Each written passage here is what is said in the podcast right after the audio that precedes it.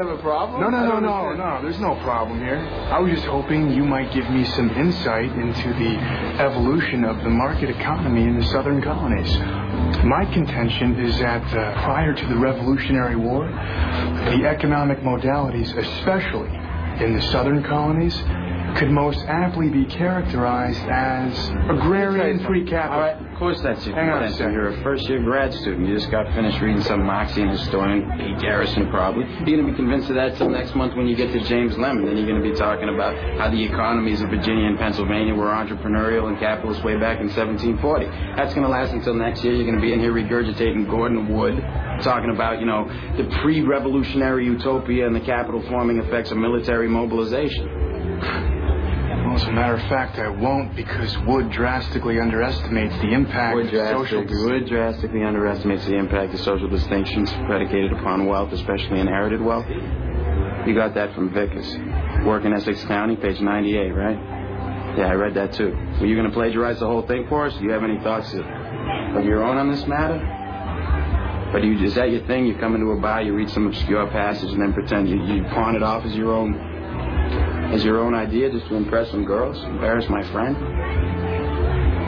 See, the sad thing about a guy like you is in 50 years, you're going to start doing some thinking on your own, and you're going to come up with the fact that there are two certainties in life. One, don't do that. And two, you dropped 150 grand on a f- education you could have got for a dollar fifty in late charges at the public library. Yeah, but I will have a degree. And you'll be serving my kids fries at a drive-through on our way to a skiing trip. yeah, maybe. Yeah, but at least I won't be unoriginal. But I mean, if you have a problem like that, I mean, we can just step outside. We can figure it out. Oh, man, there's no problem. It's cool. It's cool. Yeah, cool. Damn right, it's cool. How you like me now? Oh, wait, I'm sorry. And we also would be uh, remiss if we didn't play. Uh, Act like you don't bomb in Phantom Go!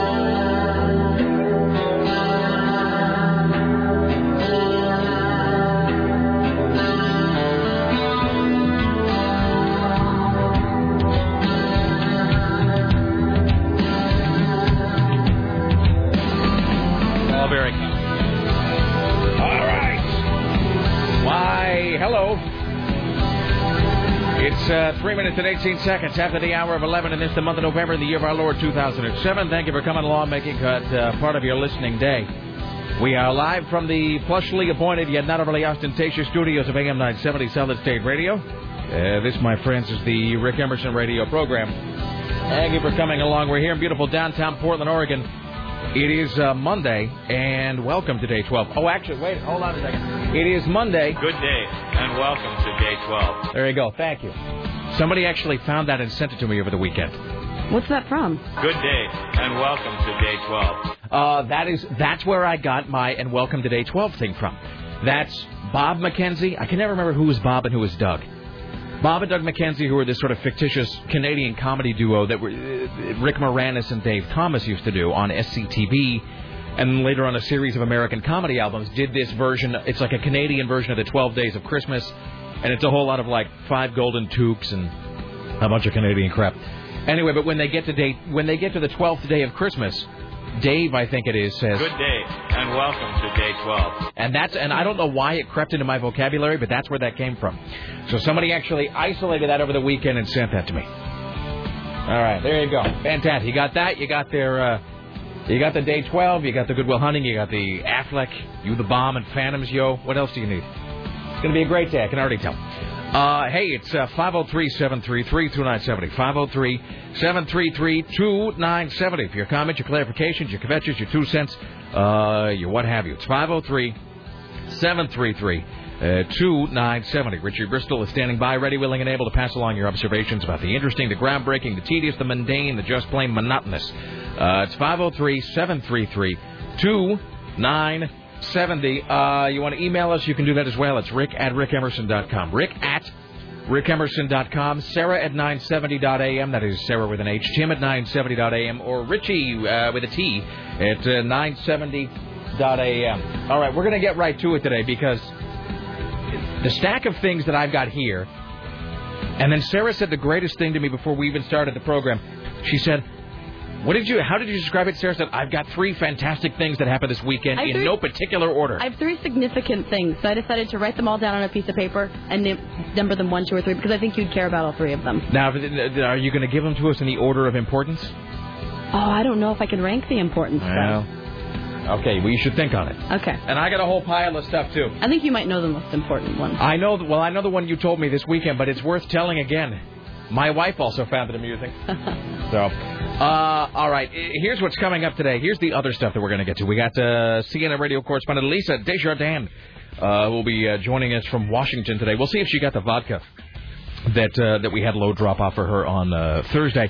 Uh, we'll talk to CNN radio correspondent James Roop. I know he got the Jack Daniels that we dropped off for him. I wonder if it's possible that Roop just kept it all for himself. I wonder if it's possible that Roop just scooped it all up and took it all back to his room with him.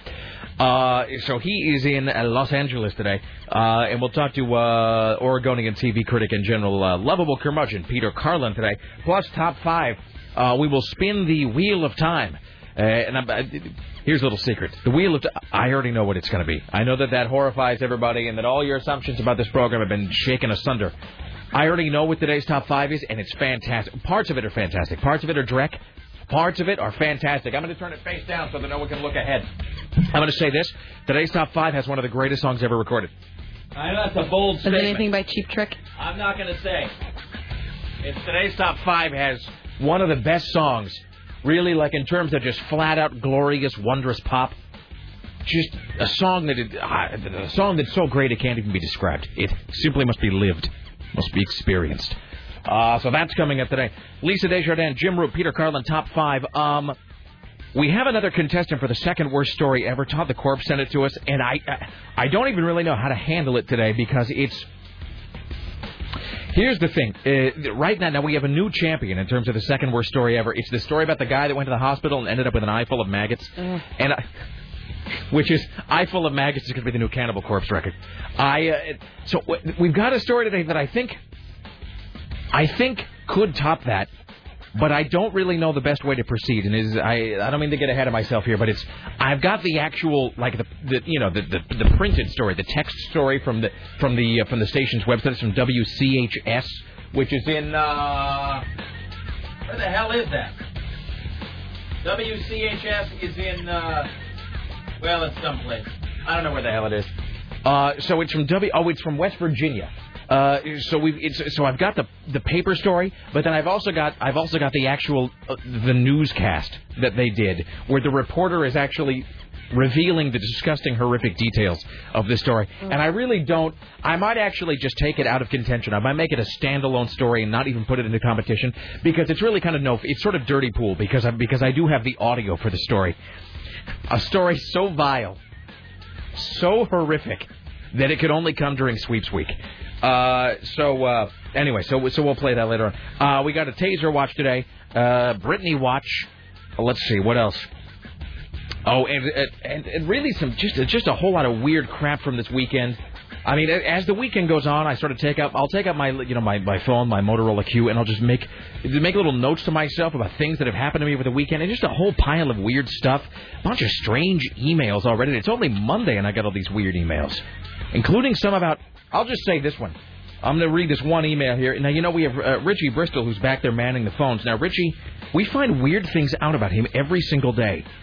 And the people have already taken a real liking to him. They've taken a real shine uh, to him, as uh, as Lucas Jackson's mother would say. So, A, Richie apparently has been hit with a stun gun at some point in his life. We got to talk to him about that. B, he has no sense of smell. C, and I'm, I don't mean this in any offense, Richie. And I'm not saying you're. I'm not saying you, that you're an unattractive or non-lovable person. But the ladies real seem seem to have taken a real liking to you already, uh, because we got this. Good morning. I would love to take Richie cologne shopping. Um, you know, blah blah blah blah blah. Let me take him out. Let me freshen him up. Da da da da da. And then there's this whole this woman. I I won't give her name, but this woman emailed asking. I mean, really beseeching us, pleading to take Richie cologne shopping. And I won't give her name because the weirdest thing is this. It's an ear. It's it's an email that comes to us from Clear Channel. Her name is da da da da da da at clearchannel.com. So I have no idea who it is. I don't know her name. Tim, does this name does this name seem familiar to you? Sarah? Look at this woman's name. Do you know that name? I don't think so. And I googled it, you know, and, and I got nothing. All I, when I googled it, all I got was like a bunch of family trees from like dead people. So anyway, but it's somebody from Clear Channel who emailed wanting to take Richie Cologne shopping. It's all very strange. Huh. Uh, and we have not one but two potential Richie Bristol Sounders uh, to get through today. So we got all that coming up. Uh, Tim Riley is working on the following stories for your identification to A heavy snow warning is in effect, and chains are required on Highway 26 in the Mount Hood direction if you're going to Government Camp, wherever that is. They got 16 inches over there so far. The investigation continues into three shootings in North Portland over the weekend. Hillary heckles a heckler. Florida, Florida Representative Bob Allen is found guilty to having public bathroom sex. Mr. Whipple will be squeezing the Charmin in a better place after passing away over the weekend. Oh, really? He's squeezing Charmin. He's squeezing the Lord Charmin now. Mike Tyson is sentenced to a day in jail. Scott Baio is 46, still single, and shamefully now a dad. Is that it? Yeah. Your inflection left me wondering. I couldn't tell if there was one more or not. All right. Uh, all of that plus a Taser watch, a Britney watch, Hick watch, fantastic Hick watch today, uh, and a religious nutcase watch. Uh, before we do anything else, before we get to Sarah's deal, because Sarah's going to take up a whole lot of time with this, I can already tell. No, I'm not. No, no, no, it's fine. I mean, it, I'm sure that they're wonderful stories. Well, this is our last day together too. That's true. We should address this. So, uh, so we are here today, obviously.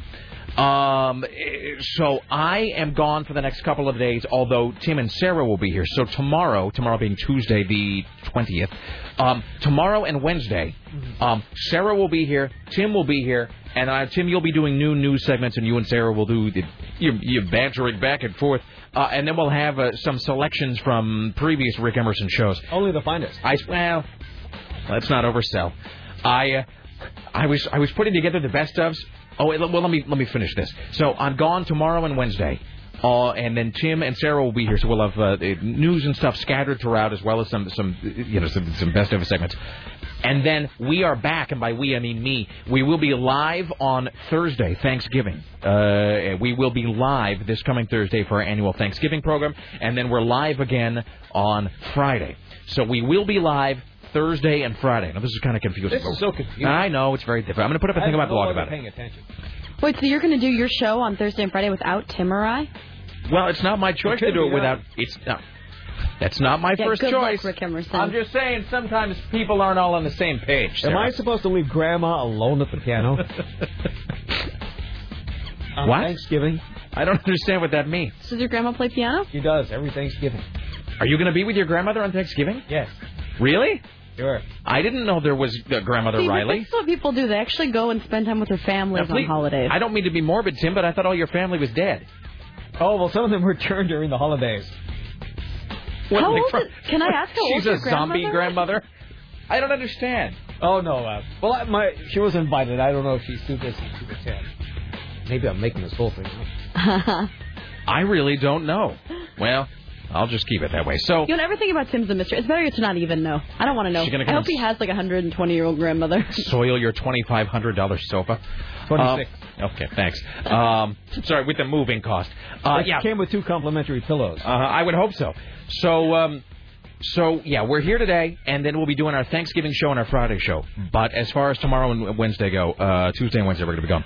So I was assembling the best ofs over the weekend. And some of them are, you know, there- there's some stuff that uh, you know you would expect. Like I think the Peter Criss interview is going to be part of that, and um, but I was listening, and there's just like the weirdest random sentences that I would hear during some of the best of segments. Um, just bizarre. Like at one point, I don't even know what what context. I was just flicking through to make sure that the audio was fine and that the files weren't corrupted at any point because they're digital files. And I landed on one section. Sarah was busy saying, "I've just made the decision that I'm not going to like you anymore." I don't know to whom you were saying it. I don't know why you were saying it.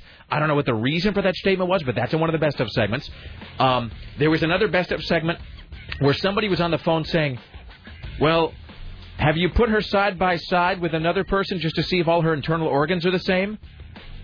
I don't even know who he's talking about there. Could be you, could be Britney, could be Paris, could be Tim's 120 year old grandmother. I have no idea. So, anyway, so there you go. So, best ofs tomorrow and Wednesday, then we're back on Thursday and Friday. Um, you t- we're talking about Scott Baio. Let me read this one real quick email before we talk about what everybody did uh, over the weekend. By everybody, I mean Sarah. Where did I put this? There's, I got this from several people today. Okay, here we go. This says, "You nailed it, my friend." This was on my uh, blog as well. Uh, somebody put this on my MySpace blog. Hey, you nailed it, Rick. At 10:07 on Friday, November 16th, 2007, the E channel's The Soup had Beowulf featuring Scott Baio. There you go. Something of that we were making that joke a week ago. That's awesome. The soup is funny. Yeah, no, the soup is fine. Uh, I don't know who good. that. We're on the same page. Who is that guy that hosts the soup now? Do we? Is he from anywhere? Or is he just from the soup? Is that all he's done?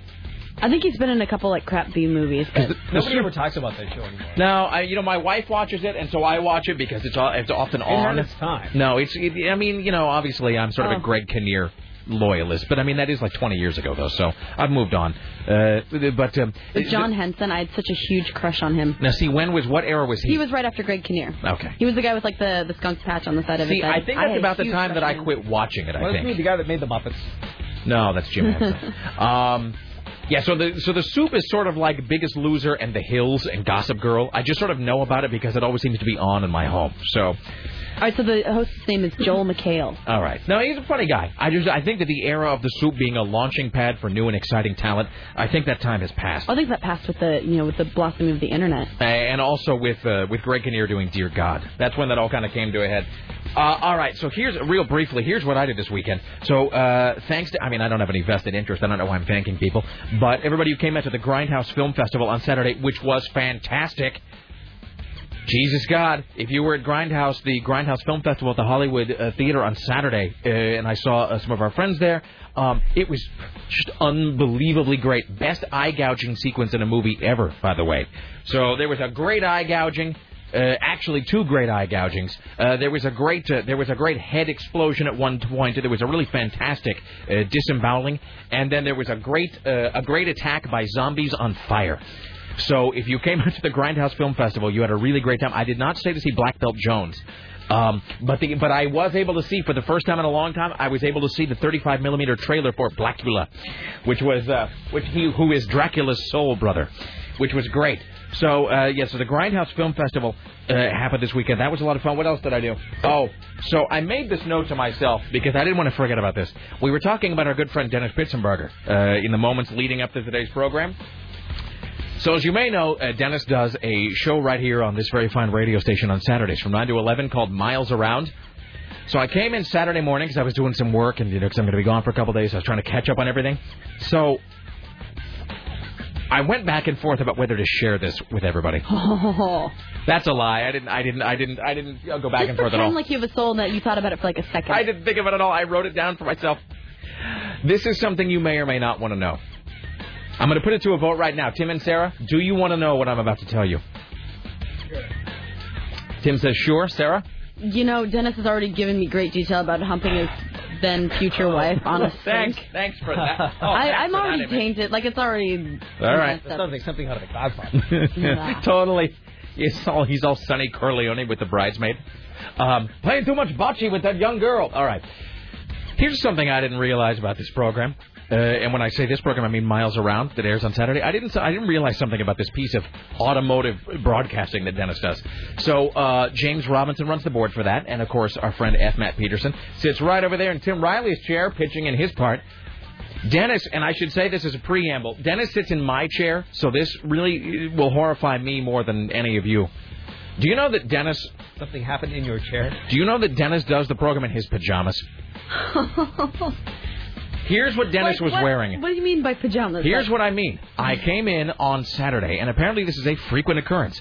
Um, I uh, uh, I came in on Saturday during a break because I had I'd found a piece of audio that I thought they might want for the program. So I came in, and I see Dennis sitting right here. I mean, here where I am now standing, wearing like slippers, like you know, like bedtime slippers, uh, slippers, and huge like pajama bottoms, like like like red, not felt, but whatever that is, you know, like red fleece pajama bottoms, and they were so big on him, which they were so big on him that they looked like those hammer pants from the 80s, like those muscle pants that guys would wear at the beach. Red fleece. Do they have the elastic on the bottom? Please say yes. No, no, they didn't have no, so they were all big and roomy all the way down. It was all very unnerving. So Dennis What was he wearing on the top? he was wearing a wife beater. So he's wearing a wife beater, big red fleece pajama bottoms, and slippers. And I know that 9 o'clock is kind of early and all, but I mean, that's apparently what he does. And here's the other thing he has this weird nervous tick when he's on the air. And you know the wife beater, he hooks his thumbs behind each of the straps, sort of like you would do with suspenders, like in an old 1940s noir film. Guys like hook their thumbs behind their suspenders and go like, "Well, let me tell you how it is." Dennis hooks his thumbs behind the like the straps of his wife beater and sort of pushes it together so you get the big nipple shot. So there you go. Think about that. In this in this chair about 48 hours ago, Dennis Pitzenbarger in his pajamas and a wife beater, Showing off his nipples. showing off his nipples. Everybody dwell on that for a while. Ugh. All right, there you go. All right, it's 503 733 2970. I have more horrific observations, but I'll save them for later. Um, oh, apparently today we will be talking not to Jack Klugman, but we are real briefly going to talk to his son Adam because I guess Jack is not going to be in town today. Uh, but but I, I, do- I am legitimately curious as to what he's up to. So we'll talk to Jack Klugman's kid Adam. But he was supposed to be minutes. here, wasn't he? He was supposed to be here. It's not going to happen. We'll find out why. Uh, I'm not trying to tease, but we, So the we'll original find out why was later correct. Yes. Yeah. No. It's, it's yes, it is. I am acknowledging that now, Tim. You were right, and all the haters were wrong. All I right. was about to give up on that fight. We're joined today, as are we always, by the lovely and talented Sarah X. Dillon. Why, hello. Hello, I am still working on uh, that potential guest sometime between 1 and 3 today. Oh, so. is that today? Uh-huh. Damn, I forgot about that. A mystery guest. Okay, we don't know yet, but okay. All right, so I think I put them in order in my mind. Okay. I'm just going to talk about my weekend. Hi, I did lots of things this weekend. Hi. I'm. Um, well, my apartment flooded. Oh, that's fantastic. I mean, it's horrible, but Must have pleased the landlord. It yeah. sucks. How did it flood? Well, um, my upstairs roommate Jet. Um, Jet. yeah, she's a roller girl. Okay. All right, her name's Jet. J-E-T-T, as in J Joe E Jet? T T. Okay. So uh, next to her toilet, there was like this, um, you know, this tube thing that I guess the, the old plumber didn't put it into the floor as far as it should, and it just um, it popped open. that. Tim, All of a sudden- Tim, of course, is a homeowner. So she hasn't noticed for a while, and I'm in my I, I'm in my living room. I'm just sitting down to watch a movie. I'd just woken up. I'm like, okay, I'm gonna watch a movie, have a nice casual Saturday. I hear the dripping. I'm like, did I leave my shower on? And I I run into the bathroom. The shower's off, but I'm still hearing the dripping. Run into my kitchen. I see the slow dripping from my ceiling. I'm like, okay, that's kind of weird. Ha ha ha. I have a little slow leak. The dishwasher, or the washing machine upstairs is running. Maybe that's it. So I go upstairs, you know, turn the water source off to the washing machine, unplug it and everything. Uh. Go back down, still dripping. Then Jet's like, well, I'm gonna take a shower really quick. She's like, and if you don't see any change in, you know, any of the water. Then it means that it's probably not the pipe. It's probably just some, you know, some water that's gathering in there. I'm like, fine. So she takes a shower, gets out, everything's fine. Um, I'm in my, um, I go back in my living room. I hear this drip. All of a sudden, it sounds like someone turned on a faucet, and I run into my kitchen just Jesus. as I hear a string of profanities, like, "Oh my God, get up, get up here!" I run Right. upstairs. It, there's water squirting everywhere in her bathroom. Uh. it's the floor. We can't get into the basement apartment because they're all separate units, and the girl is at work. Of course. And so she has the main water main. We call um, the real uh, the rental company. They never return our call. They showed up this morning at 9 a.m. when she just wanted to punch somebody in the face. So you and she both rent in this in this complex. we rent in this complex. The homeowner's very cool, very nice, but she lives in California. Of course, the best part is Tim, of course, who is a slumlord in his own right, is just cringing as he hears the story of. I'm sure you know it's nobody's fault, but it, you know I mean it's the plumber's fault. But this of, of this tenant having a, a water leak that just can't be turned oh, off. it was awful. So it's leaking. What's that, Tim? About ten thousand dollars in damage. Oh, Excellent. it was nonstop. Just to the ceiling. So yeah, so the water's all coming through her floor into my ceiling. That one crack turns into my entire ceiling starting to rain. I have to turn off all of the lights because and it's blistering. The paint is blistering and yeah, bubbling. it's still yeah. it's sagging and it's still dripping Oh. right now. And Wait then, for that bathtub to crash through the ceiling. Oh, and the worst part is, so there's a girl who lives below me too. Had to break Of into course. her apartment. Almost had to break a window, but thankfully she left a window open, so I had to crawl through her apartment. It's all my, her like all the water from my ceiling to my floor is leaking through her ceiling. Her ceiling's already crumbled. Oh, Jesus. yeah, there's like water everywhere. That's was such a mess. wonderful. Blah blah blah. God damn. So that's what I dealt with all day Saturday. It really sucked. Best day ever. Best day ever. Jesus. Then um, later that night, went to a hotel bar and um, they were having a private party. And uh, this lady was really rude to us and tried to kick us out. Well, she did kick us out, so we decided to um, stage an attack on her in the party. A couple of my friends did, and uh, she went to the bathroom. We barricaded her in the bathroom and then ran into the party. And it was this huge. It kept, oh, I shouldn't say. It was a huge bank Christmas party, Uh-huh. and they were so mean to us. Like we were trying to order drinks, and she was just like, "You need to get out of here. You need to get out of here now." Wait, were they mean to you before or after you barricaded someone from the organization in the bathroom? Before, so the bar- the bank. Yeah, seriously. Yeah, she was mean. Her name was Kathy, and um, so we were getting drinks. The bartender's like, "We can get you drinks, but you just have to stand out in the hallway. There are a couple tables out there. You can't be in here. It's Right. a, you know, it's a really nice bar, but it's a private party." So we're out there plotting and feeling all bad. And Kathy comes in. She's like, "Oh, that's too bad. You guys have to sit out in the hallway because it's really beautiful in the bar in there." And I saw her, and it, something snapped in me, and I saw this huge coat rack thing, those rolling coat racks. And um, we were almost all done with our beers anyway, so I run for the bathroom and like find the coat rack, and get a huge like armchair, stick it over the coat rack, you know, between the Right, bar thing. right. And then there's a big potted plant, and so we stick the plant on the chair. Jesus. And them, we're just like, go! And my friend Heather uh, propped open the elevator. We ran into the room, like gathered as much free food as we could. With Oh, all you of these- barricaded her in like you're Jake in Elwood Blues. Just Some, yeah, we got as much food as we could. Then we, yeah, then we ran out that's of the wonderful. hotel. Excellent. And then on Friday, This is the big one, right? This is the uh, thing you already told me about. yes. Okay, so this this is a great story. Do you feel like you have to give any backstory to this, Sarah? I don't know. I don't. I shouldn't say who it was. Okay. That's fine. It'll probably be apparent. Okay, I'll stand So- by that. Okay. Well, I went out with some friends on Friday night. I was on Hawthorne. I'm like, okay, well, I'm ready to go home. I decided, I'm like, oh, I'm going to have a hot dog from Zach Shack before I go home. Now, so, where is that at? Uh, Zach Shack's on like 47th and Hawthorne. Okay. Right across Oh, I know where that is. Yeah, okay. Yeah, it's really good. They have really good veggie dogs. They actually have this thing called the Veggie Dylan dog, Yeah. which I love. So I went there. I'm walking there all by myself. I've been with friends all night long. I'm like, okay, I'm just going to walk, you know, get a hot dog. Walk I'll separate home. from the pack for just a moment. So I'm walking up to Zach Shack. Right next to us, there's this um, like Asian cuisine restaurant. Right. I see these two girls standing outside, and all of a sudden I hear a, "Hey, hey, bitch! what are you doing?" She's like, I hear like, "I'm gonna call you back. I'm gonna call you back." And she's hanging up her phone, and I look. And it's a It's maybe an unnamed, um, a Portland uh, on-air personality. perhaps. Okay. Who we will not name. Yes. And her and her friend were sitting there, and she's like, and she's like, "Hey, why are you talking all that stuff about me on the radio?" How, let me ask you this: Was she swaying or just sort of leaning? She was swaying and she was like staggering, and I have never liked that girl to begin with. She has like said many untrue things about me to many people in the music industry and in the radio industry. So that's what I. So she's like, "Why'd you?" I'm like, "You know what? I." I Can I can't tell? say anything Can I can I Yeah. recreate what you said? Please do. This, this is the way you described it to me over the weekend. Uh, when you were confronted by this, uh, would you say drunken in your estimation? Yes. Oh yes. When you were confronted by this drunken uh, Portland on-air personality who came in, why are you talking all this s about me? As you described it to me uh, this weekend, and this is just like the proudest moment ever, is that you just walked up to her and said, "You are a bitch and no one likes you. F you," and then just walked off. I was like, you are a drunk bitch. You never have anything nice to say about anybody. I know for a fact that you've made up a lot of things about me for no apparent reason when I've done nothing to you. I'm like, you know what? What you did is something that you actually did, and I didn't do anything. F you. And then I just kept on walking. I didn't really break my stride. And I stuck up the middle finger, walked into Zach Shack, and then I got in there. I'm shaking. Like, oh my god, what did I just do? And then you came out. And then I came out and I, I talked to maybe a friend of the person who uh, she didn't remember five minutes later. Yeah. She called him all upset. Like, I just came up to her and said, you know, you really hurt my feelings and why you were saying that mean stuff. Then the best part was my friend called uh, the next morning. He left me a text message. He's like, I just got the most hilarious message. It says, ha ha ha. He's like, I got a call from this person saying she's so sorry that she's running late because um, because it's 7:15. She's supposed to be at 7. She thought it was 7 p.m. and Of not 7 a.m. Well, that's good that she's not drunk. It's Good that she's not too drunk to tell time.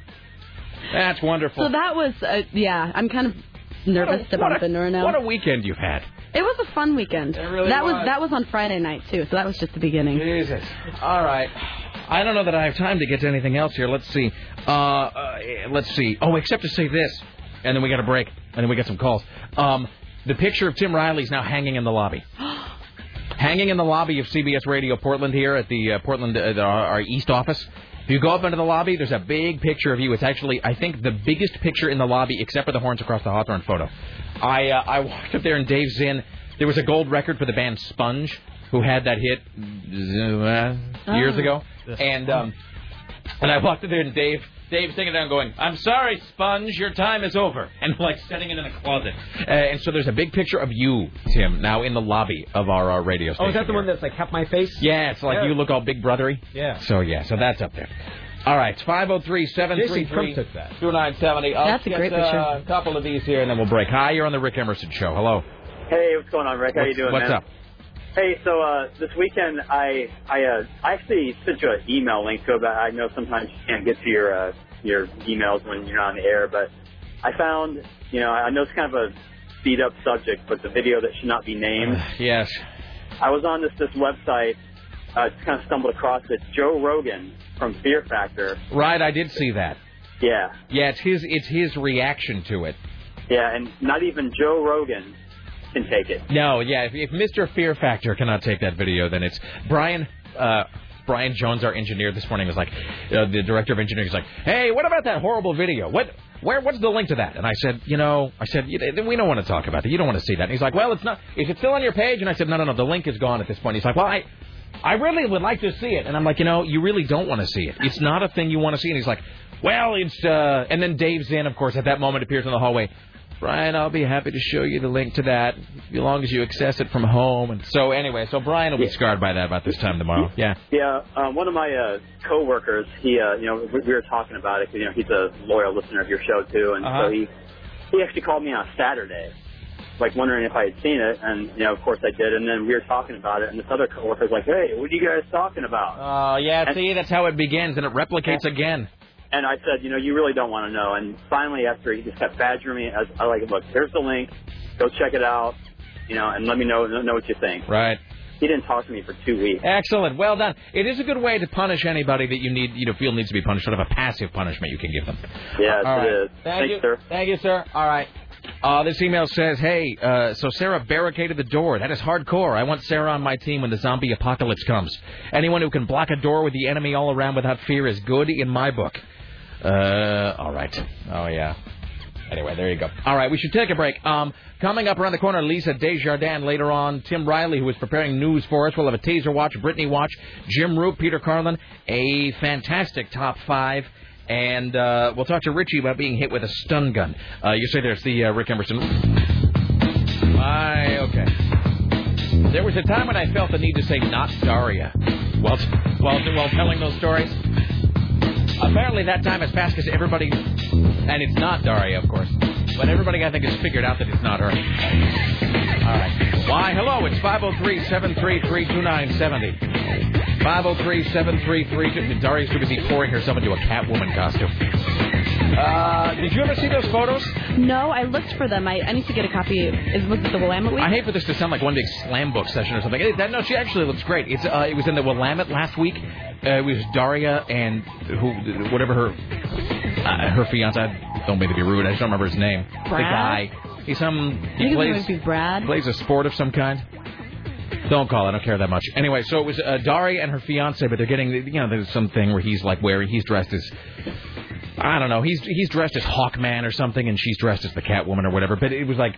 Anyway, so it was basically an excuse for the Willamette to boost readership by put, uh, publishing a big photograph of Daria in like a skin-tight rubber suit. Byron is so gushy about her too. Yeah, yeah, I, I know. This, yeah, he's got a he's got a whole weird, he's got a whole weird gay love for her. I don't know what that's all about. Uh, let's welcome now to the Rick Emerson Show from the Hill, CNN radio correspondent, the one and only Lisa Desjardins. Hello, Lisa. How are you? Hi, guys. You know, I uh, got kicked out of a gay club a week ago. Did I tell you this? For wearing high heels. No. Well, okay, let's stop now. Uh, a, no. B, that's fantastic. C, you have to share every detail with us. And D, I think the last time we talked to you was.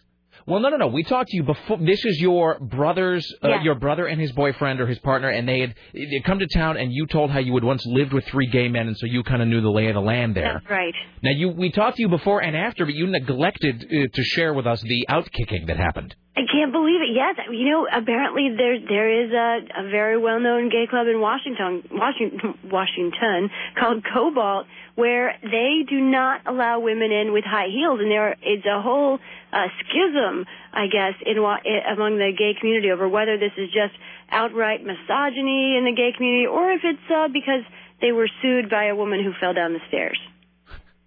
Okay. So either way, it's, it's kind of fantastic, and I really I spent a good time. I tried every angle to get in that club, and they were like, "Honey, you're in the wrong place." oh, damn. Sorry. hey, let me ask you this: Are pumps and high heels the same thing? Uh, you know, I think of pump being a very specific kind of heel. Like it's not, it's not quite as high. I have a specific image of a of a shoe that's a pump, but I guess, I guess you could use it to refer to any high heel, really. But I don't right. think people do. By the way, I can just with my mental, I'm, I, I'm picking up now vent, mental vibrations. I can't talk today either. I'm picking up sort of tremors in the atmosphere. And I am right now sending a message to all of the foot fetishists in the Rick Emerson audience, and I am denying their request to ask any specific questions about your footwear. So there you go. I'm gonna uh, I'm gonna rebuff those questions. Hey, I have to thank you guys. I actually tried to call earlier, but it was the uh, the show before yours, and it just got all mixed up because I don't have the I didn't have the right number to get you before the show.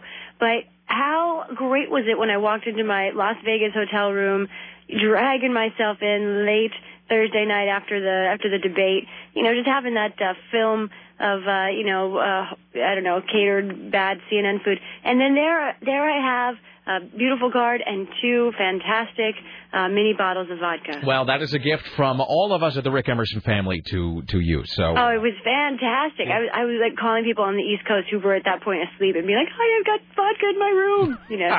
well, I'm glad we could help. Um, our uh, our good friend uh, Keelan uh, helped us out, alias Low, uh, helped us out with that uh, oh, fantastic! Thank you much. he uh, and he sort of knows. Uh, well, he knows you guys because he's you know he's the big listener, and then uh, he had.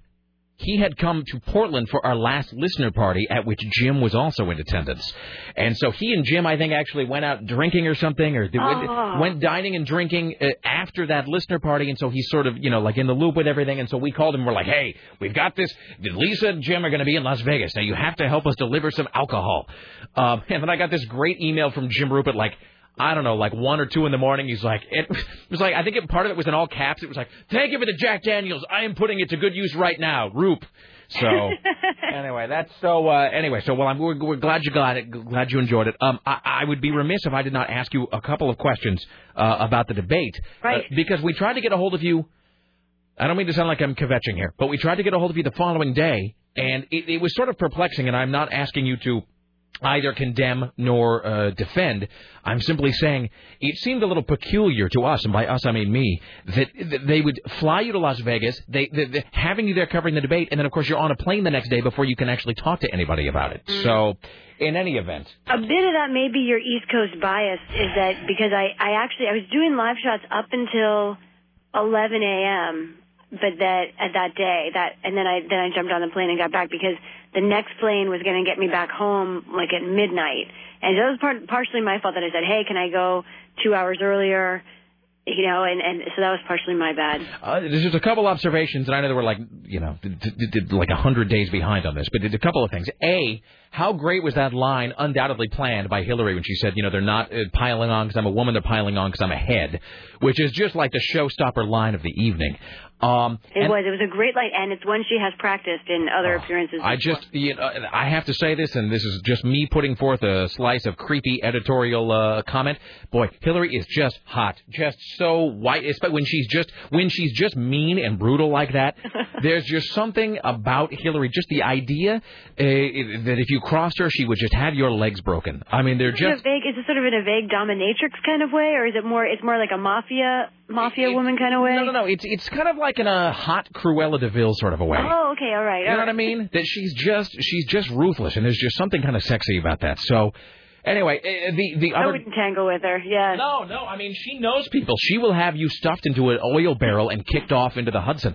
Um, the other thing was that great line that Hillary had when she said, and she had to have thought this out. I mean, nothing happens on television by accident, and she had to have thought this out, and not only thought out how the line was going to sound, but thought out what the Republicans or whoever might say in response. Uh, when she, they were talking about the attacks on her, and she said, "If you can't stand the heat, get out of the kitchen." And I am very comfortable in the kitchen. Yes. And that is great on like three different levels, especially because when you think of Hillary, you don't really think of domestic happy homemaker. Right. And she had to have known that there would be some sort of people giving her a little bit of guff about that line. But of course, even if they do, all it, it's such a great line because it's funny and it's sort of ironic. Yet no one can really criticize her for that line because if they do, it just sort of makes them look like uh, it, it, it. Does sort of Right. make them look sort of sexist if they if they pile onto her about that line. It was just incredibly well done, a great performance. Masterful. Yes, it's true. And it's funny because she really has been using both of those lines out on the campaign trail. for weeks now. Uh, but she really picked her moment because, uh, you know, she had been she'd been, uh, you know, playing nice, really, essentially. Especially, I think, especially for you. You knew it was building up inside her to to really punch back at these guys. But she'd been playing nice up until Thursday, and it took literally two and a half minutes for her to just punch a big right hook How at one of those guys. Um, a couple other observations. A, Joe Biden was really great. Um, he does really well in these debates, and at most every debate, uh, you hear people walking away from the hall saying, "Hey, uh, maybe I should think about Biden." And you just, it's just, I don't think it lasts. I think a week later they're saying, "Ah, he's not going to win," which is too bad because he's right. If he got more attention, people, if people thought he could win, uh, it's, and that's just a perception issue. I think he'd be a real contender. My wife actually made an observation that hadn't really occurred to me, but it, because at one point I was saying what everybody else said, which is like, well, it's just Hillary and Obama. Why are these other people even there? Why are they wasting their money running for president? And she just said, as though it was the most obvious point on earth, and maybe it is, or maybe I'm just not too bright. She just said, well, you know, with the, the, the, all of these other guys, you know, they're not even there running for president. They're just there auditioning for Hillary. And you know, and maybe there's some truth to that, maybe there's not. Um, is is the is my uh, read on Obama correct in that he is he proves to be really good on the stump? He's just no good in debates. He is not as good in debates, and I think he's. I think, but it depends on who he's up against. I think he, the combination of him and Hillary is just not good for him because she she takes charge of the tone, and then he he's trying to catch on to her tone because he's hasn't does he hasn't debated enough to really I think have his own kind of uh, debating de- his his own defined personality in debate. So he he's trying to kind of follow her lead, and it doesn't work. So if she's angry, or if he's trying to be a little more angry, if he's trying to be more on the offensive, it, he, I think he just doesn't have it in him uh, to go on the attack the way that she does, and she does it like you said before, you know, kind of with a smile in a way that you you do kind of admire, like, wow, all right. I'm I have this Devil wears Prada, right on, Hillary. I really have this theory that if you were to peel away a section of Hillary uh, Clinton's skin, you would find a metallic exoskeleton. No, endoskeleton. I've blown the joke, but you know what I mean. I think know she's. Yes, yes, yes. she's a no, T1000. Obama just doesn't have that, and and I, but I think say you put Obama up against someone else. I mean, you know, I think Obama versus George Bush would be fascinating. I think you'd have a whole different dynamic there. He's a great speaker. He just doesn't have the sort of I was going to say brutality, but that's that's too harsh. He just does not have that go for the jugular sense that you get off of people. no, which is too bad that that actually hurts him because you would think, Yeah. oh, maybe we want a leader who's not interested in that so well, you much. know what? I will say this, and this is I, I do believe this. I think I am. I think I'm kind of ripping this off from somebody else. I think I'm paraphrasing somebody else, but somebody said that there's two sets of qualities uh, in in human beings. There are there's goodness, generosity, virtue. Uh, selflessness, and then there is the other end of the spectrum, which is selfishness, greed, avarice, being uh, atavistic. And while we admire the first in sort of an abstract, we admire the results of the second. Oh, So interesting. Maybe I made that up myself. Um, final thing here because we should actually talk about something happening today. Um, so what is up with what is up with Pakistan? Is is it, I mean is is it still just like you know one television station and one radio network and pictures of our glorious leader Musharraf everywhere? Right. Well, we know that at one point, at least over the weekend, they were allowing uh, two independent television stations on air. Funny that that point was also the same point when uh, John Negroponte was there visiting on behalf of Oh, the. White House. Sure, it's a coincidence. Yeah, just just a coincidence uh, that they did open up those channels when he was visiting. But what's interesting, Negroponte sat down with Musharraf, and uh, apparently no changes whatsoever. Negroponte came out and said uh, this current state, this emergency order, is not compatible with democracy and free and fair elections. But that's the toughest thing the Bush administration has said so far, and it's really kind of a no-brainer. You almost want to say, duh, yeah. So Musharraf is still saying that uh, he intends to have elections in January, but meanwhile, his Supreme Court that he has approved, and remember this emergency order started uh, in part when he decided to kick off the, the country's Supreme Court.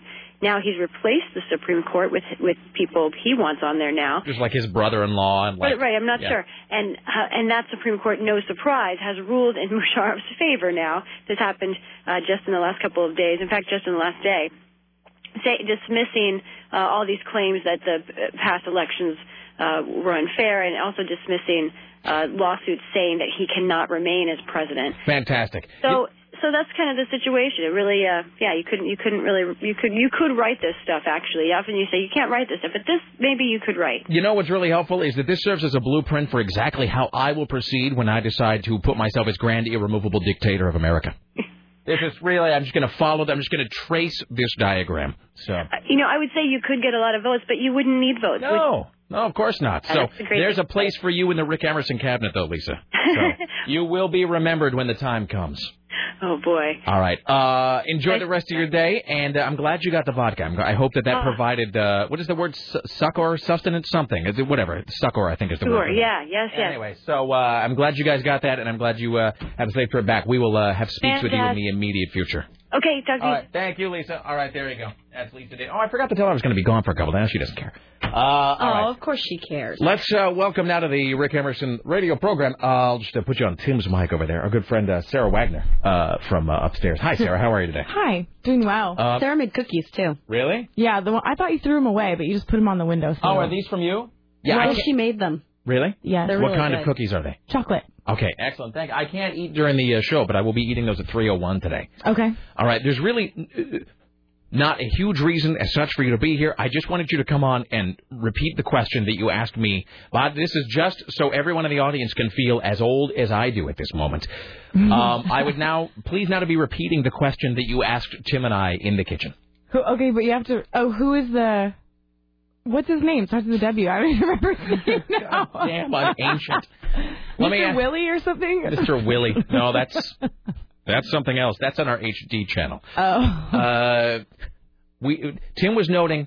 I think how it happened is that Tim went into the kitchen to microwave something, and you were there having lunch, and Tim Yes. said, "You said, how are you, Tim?" And Tim said, "Well, it's a sad day. Mr. Whipple died." Whipple. That's his name. And then you said, Who is Mr. Whipple? Tim then said, I'm now reenacting the whole conversation. And then Tim said, he's the don't squeeze the Charmin guy. Like the toilet paper shaman? Yeah, do you know what don't squeeze the Charmin is? No. Jesus Christ. Do you know, Sarah? Someone to come and shoot me No. in the head. Yeah. What is it? Well, you'll have to be listening to find out, won't you? God damn, I suck. All right, there you well, thanks for having me on. go. Yeah, it's what I do. That was really, it was a big, Sarah also did give us a humorous anecdote big about, overture, little show. about uh, the story we were talking about earlier. About an unnamed broadcaster, an Mhm. on-air, uh, an on-air Portland personality. I just heard. I Which, don't. by the way, she I has no don't reason to know. cry. We didn't I don't say know anything. this person, but I heard that you guys made her cry. That's what I I'm, heard. I'm sorry, I had something in my throat just there. It's you get emotional after you drink a bottle of vodka. I had something, had something, and what I had in my throat were her bitter tears. No, it tasted feel- like so much sweet wine. I do feel bad. I don't want to make her cry, but Yes, you do. yes, I do. but I mean, all of a sudden, I go into a store, come out, she's gone. I'm just saying. What are you implying? I'm not implying anything. Are you implying? Oh, I'm here's- implying that the person with her was her designated driver. Of course. Yes. Because we know that uh, safety is of the utmost priority Mhm. to all of us, including her. Hmm. We know that to be true. Mean, mean people. I haven't said anything. Making people cry. That's not true. Well, it's all part of her rock and roll lifestyle. All right. Uh, Sarah Wagner. Thank you, Sarah. Thank you. All right, there you go. Bye, Sarah. Bye. Okay. Uh, well, let's take a break here, shall we? We'll come back. Tim Riley, the Ministry of Truth. Later on, James Roop, Top 5. Peter Carlin, Adam Klugman, and the second worst story you've ever heard. Stay there. It's the Rick Emerson radio program.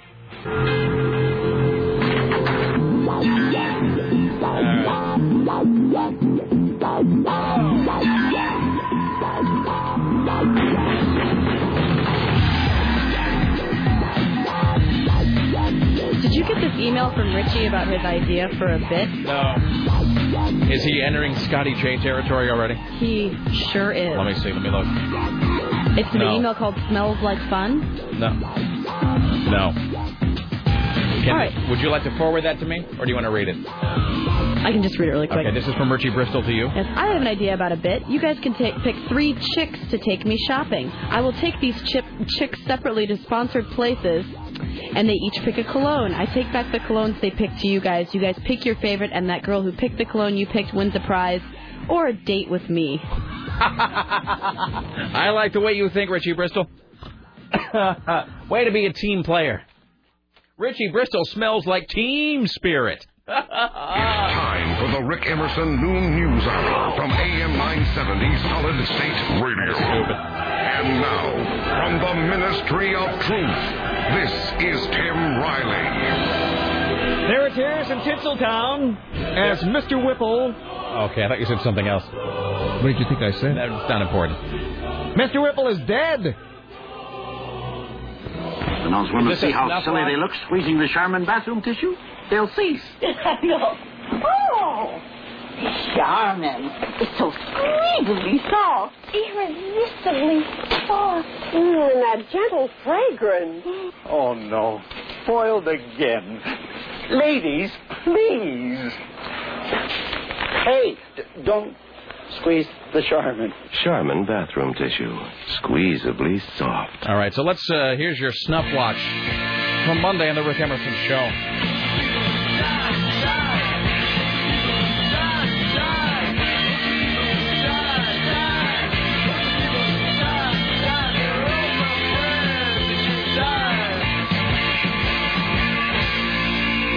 He'll be missed. Mr. Whipple is dead. The man who played him in the Charmin commercials has died. Dick Wilson made Please Don't Squeeze the Charmin a household phrase. Hey, Mr. Whipple, there's a new Charmin feeling.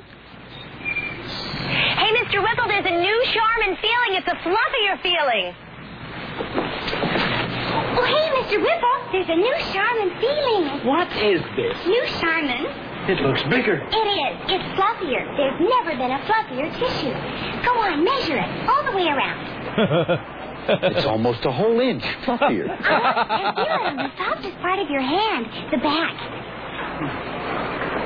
It's fluffier. And the fluffier the tissue, The gentler it feels to your skin. Mm-hmm. so creepy. Everybody's going to want to feel it. New Charmin's got a fluffier feeling, and the fluffier the tissue, the gentler it feels to your skin. Ladies, Face it, Mr. Whipple. This is new Charmin. There's never been a fluffier tissue. And the fluffier the tissue, the gentler it feels to your skin. Jesus, that sounded like Vincent Price at the end. He was a classic actor. His tiny He was fangs given cause creeping ulcerations of the skin.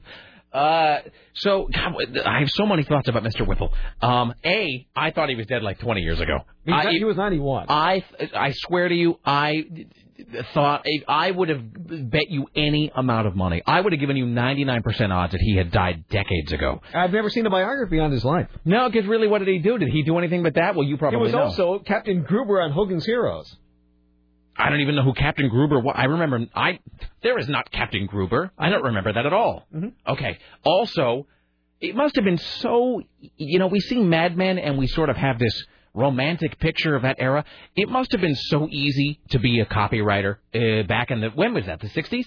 70s? That was from the 70s, because that was in color, but he started in the 60s. It must have been so easy to be a copywriter then because everything was just bad. All the copywriting, all the commercials were so obvious. They were all so terrible. Uh, you know, it, it's just you know, not everything was like that. It's not a wheel; it's a carousel. It, it, every that's the exception. All of the other commercials were just crap. And the idea that they could run here's something that doesn't happen anymore. You know, it used to be that a product could get one catchphrase or tagline, and man, they would run it into the ground for like a hundred years.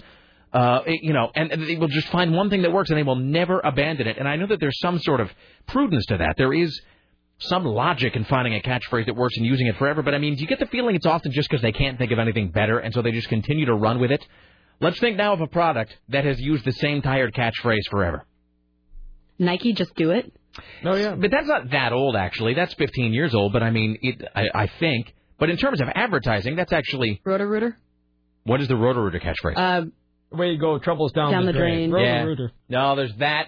Um, God, I was thinking of one just the other day, actually. Well, I guess maybe there aren't that many because I'm actually not even thinking of it. But so there you go. There's don't don't squeeze the Charmin. So He did 500 commercials for Charmin. What? 500 commercials? How is that possible? how, how many variations on don't squeeze this? Can you? I, I'm not sure if this is correct. It says 500 commercials for Charmin between 1964 and 1985. That's like when you read those stories that Johnny Cash recorded 700 albums or something, and you just kind of you can't even. So, so because Sarah Wagner and actually Sarah Dillon don't know "Don't Squeeze the Charmin," "Don't Squeeze the Charmin" was an ad campaign by the Charmin Toilet Paper Company, and I'm not going to expand upon this next thought, but ads for toilet paper are kind of weird when you think about it. I mean, it's just.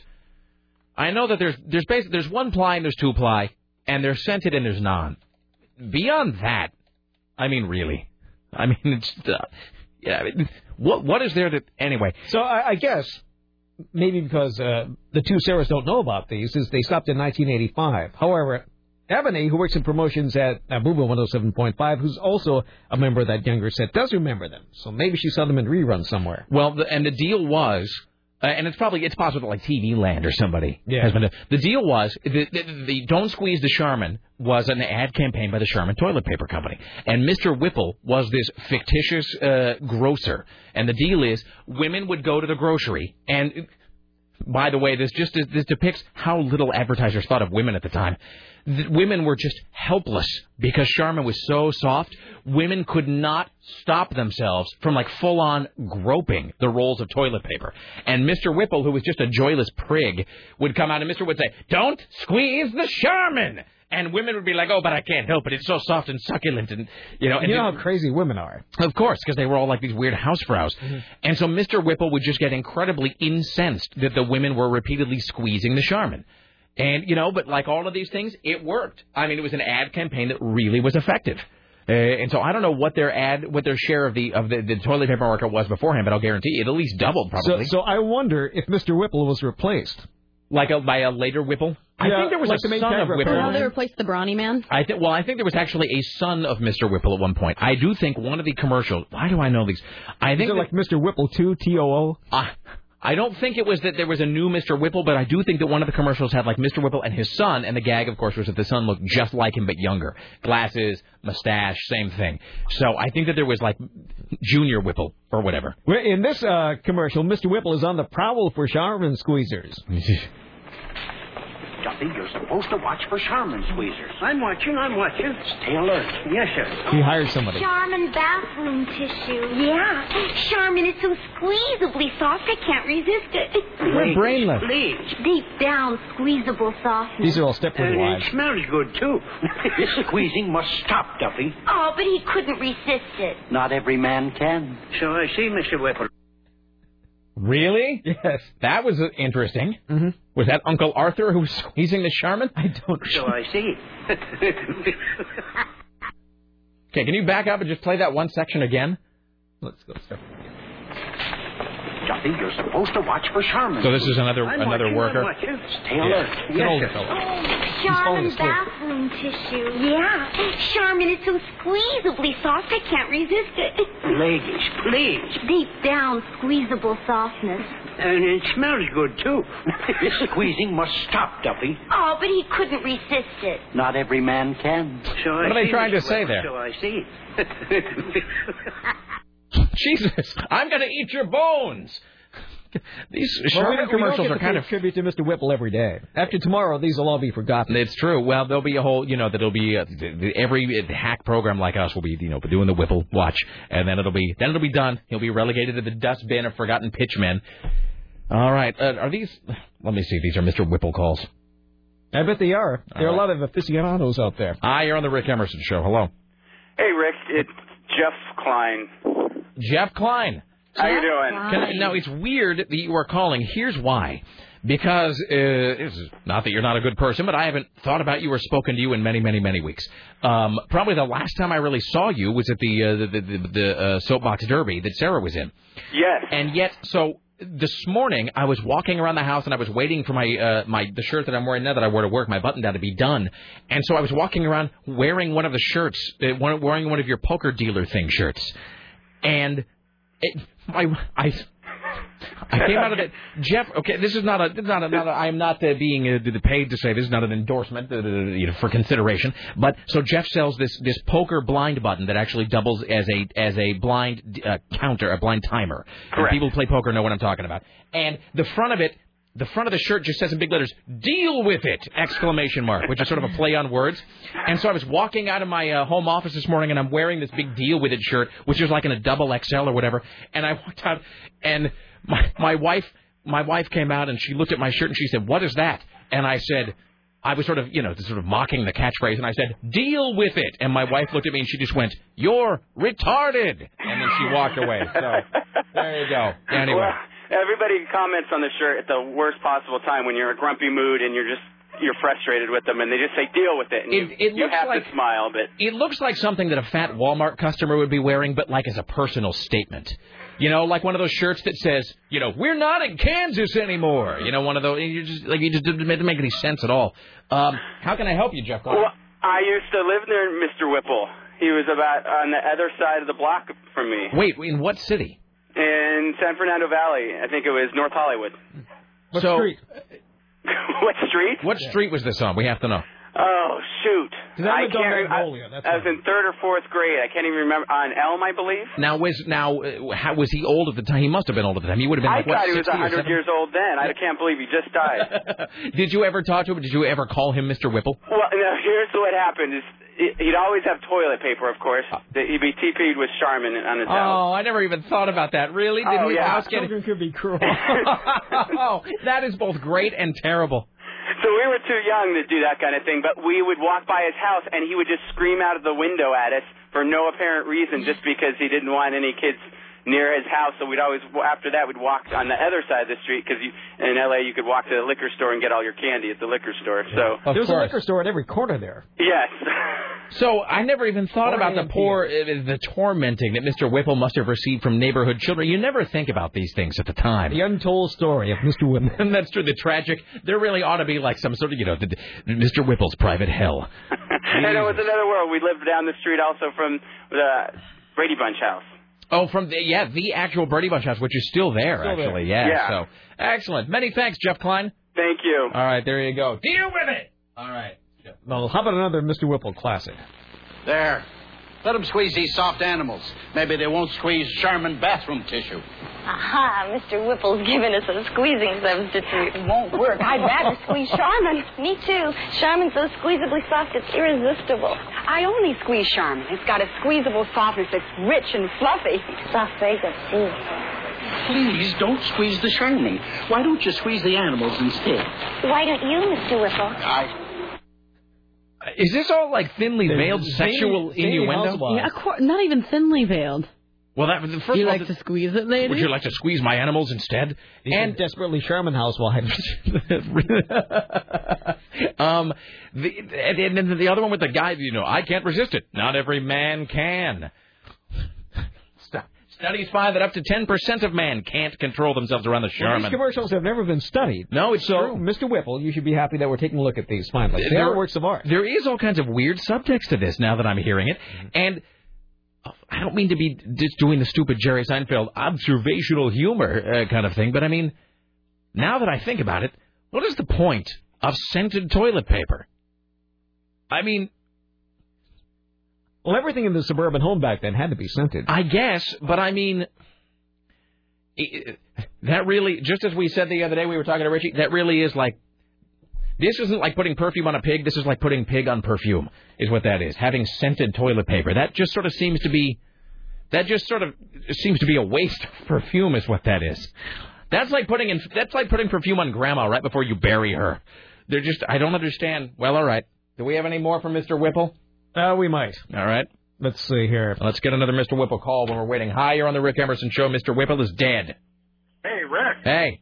Hey, um, a couple things. I had a, I don't know, maybe it was a great uncle in the ad world, but um, apparently toilet paper advertising in the '60s really difficult to broach that topic. But uh, the scented thing and the soft thing was really a subliminal way of kind of catering to women and kind of getting in there and doing all the good stuff.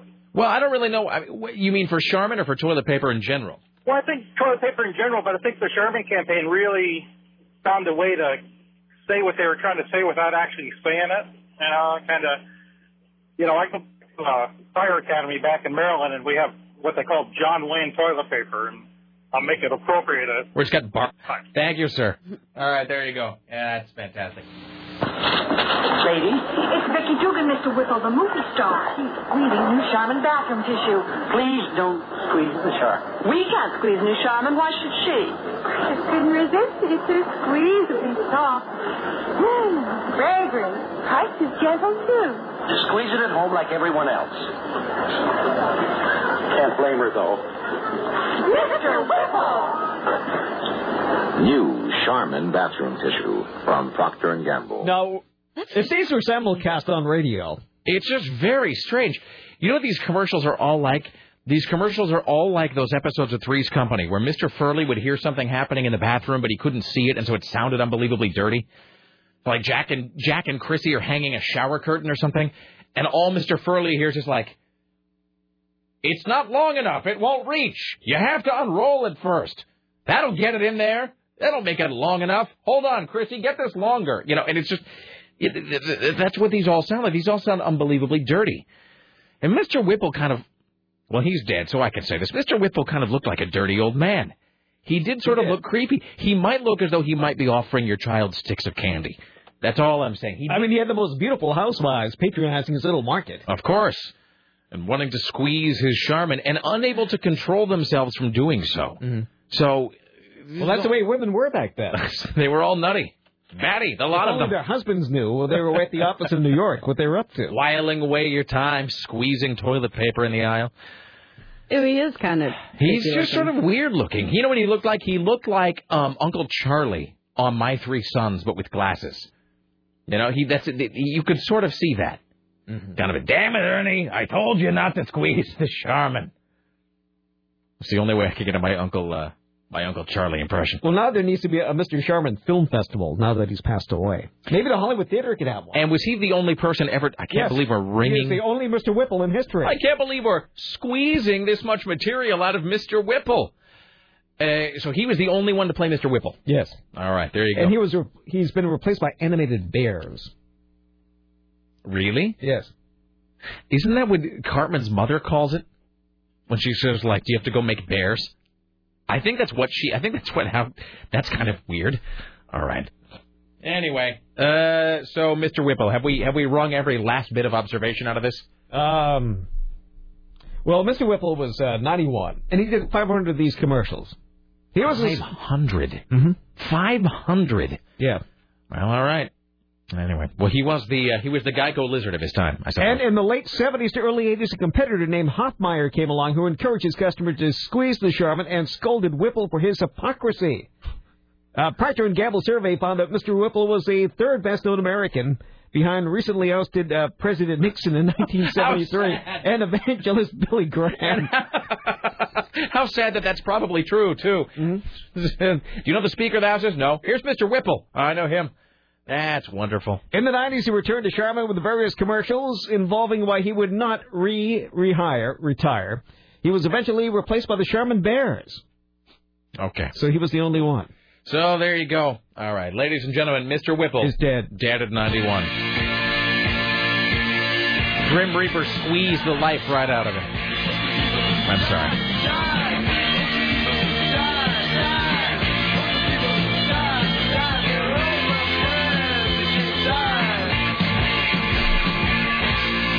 You know why those ads are so terrible? That, that is the last gasp of advertising uh, before Stan Freberg's influence kind of took over, because Stan Freberg was the guy who kind of started the whole notion of the truly funny radio and television commercial, not just sort of stupidly amusing, but uh, truly witty. That is the thing that Stan Freberg created, and um, in, in the in, in the in the decade following the introduction of Mr. Whipple, sort of the Freberg type commercial would uh, would sort of consume everything.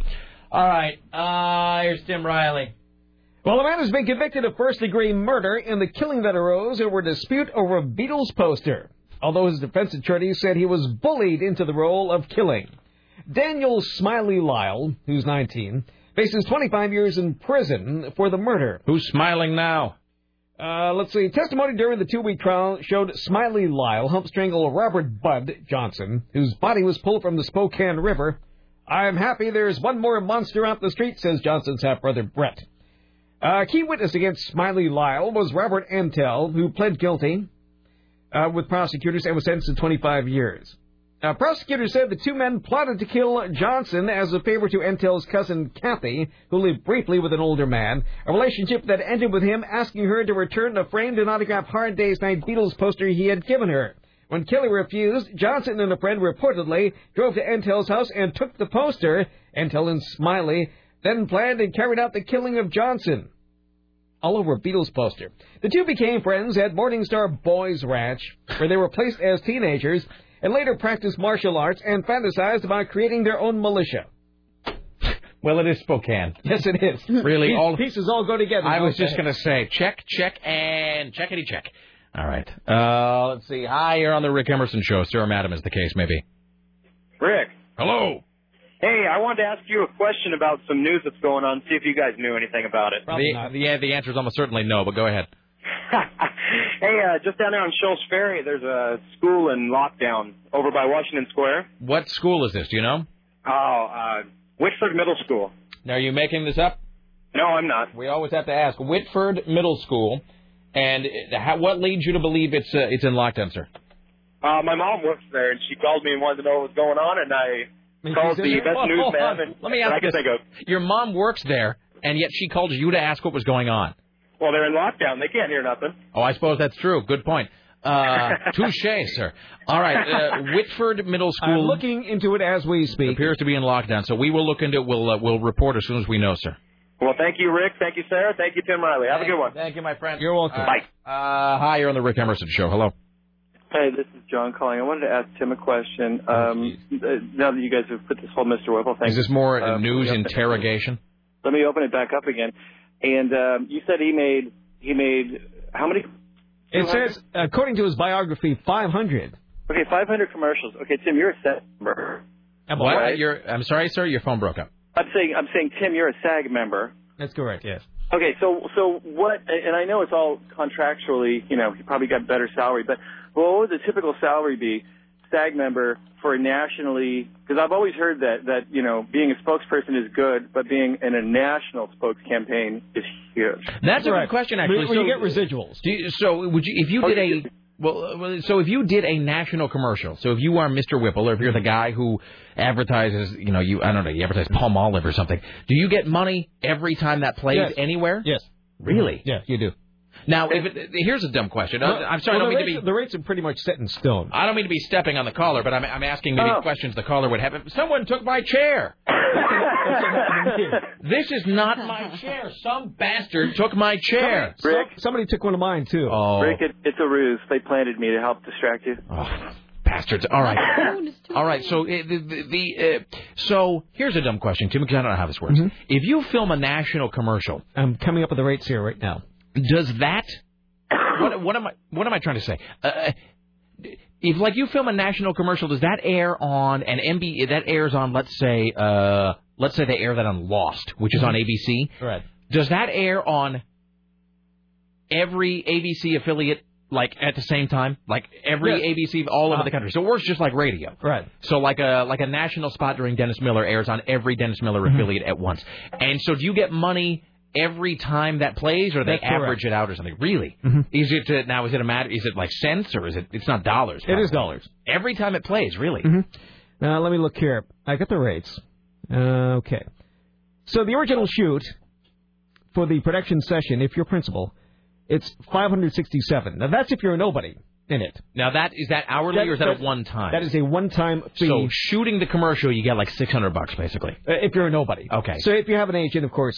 Now, uh, That's the depending minimum. On, right, depending on what market it plays in. Say if it plays on cable, uh, one to fifty units. The minimum is 567 per. No, for the whole set. Units one to fifty, you get. This is on some. Nobody's watching cable. Nine dollars and thirty-four cents per play. Per play. Up to fifty.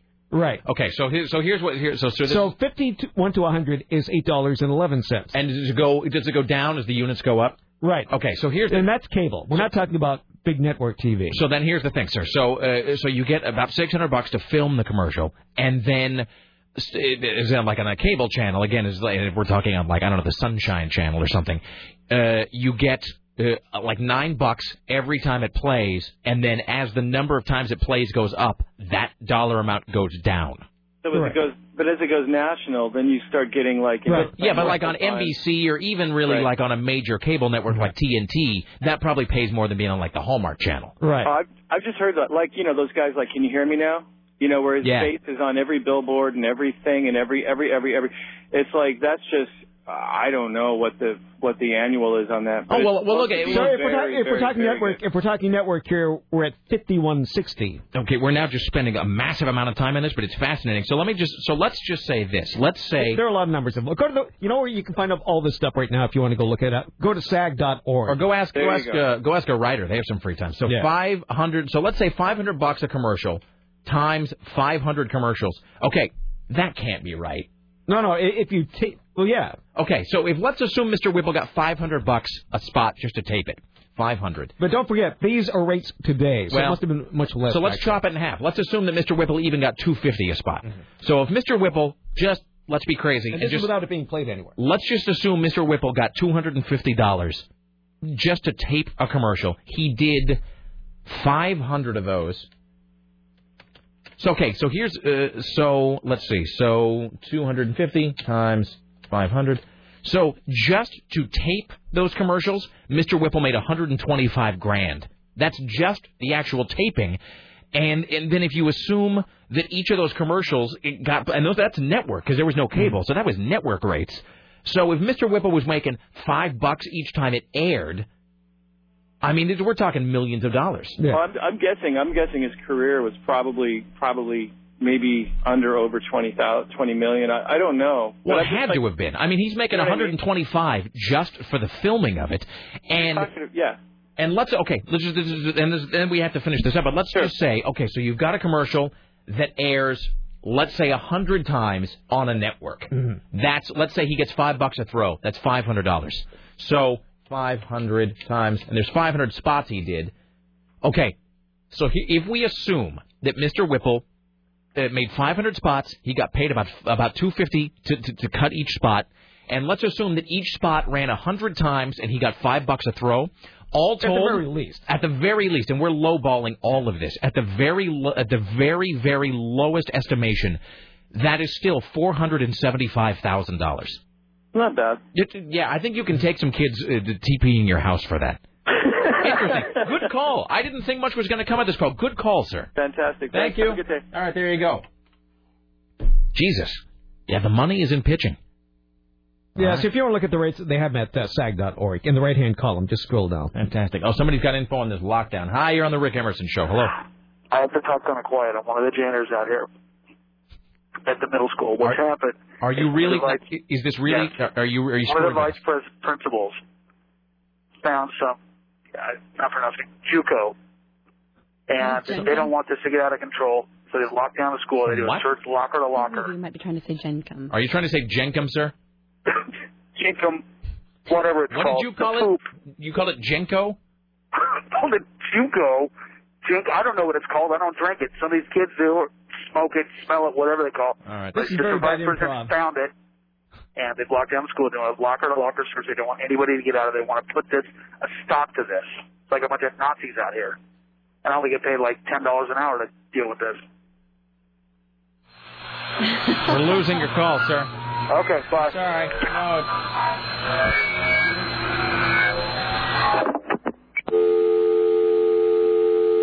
Oh, that was unfortunate. Yeah, yes. Hi, you're on the Rick Emerson Show. Hello.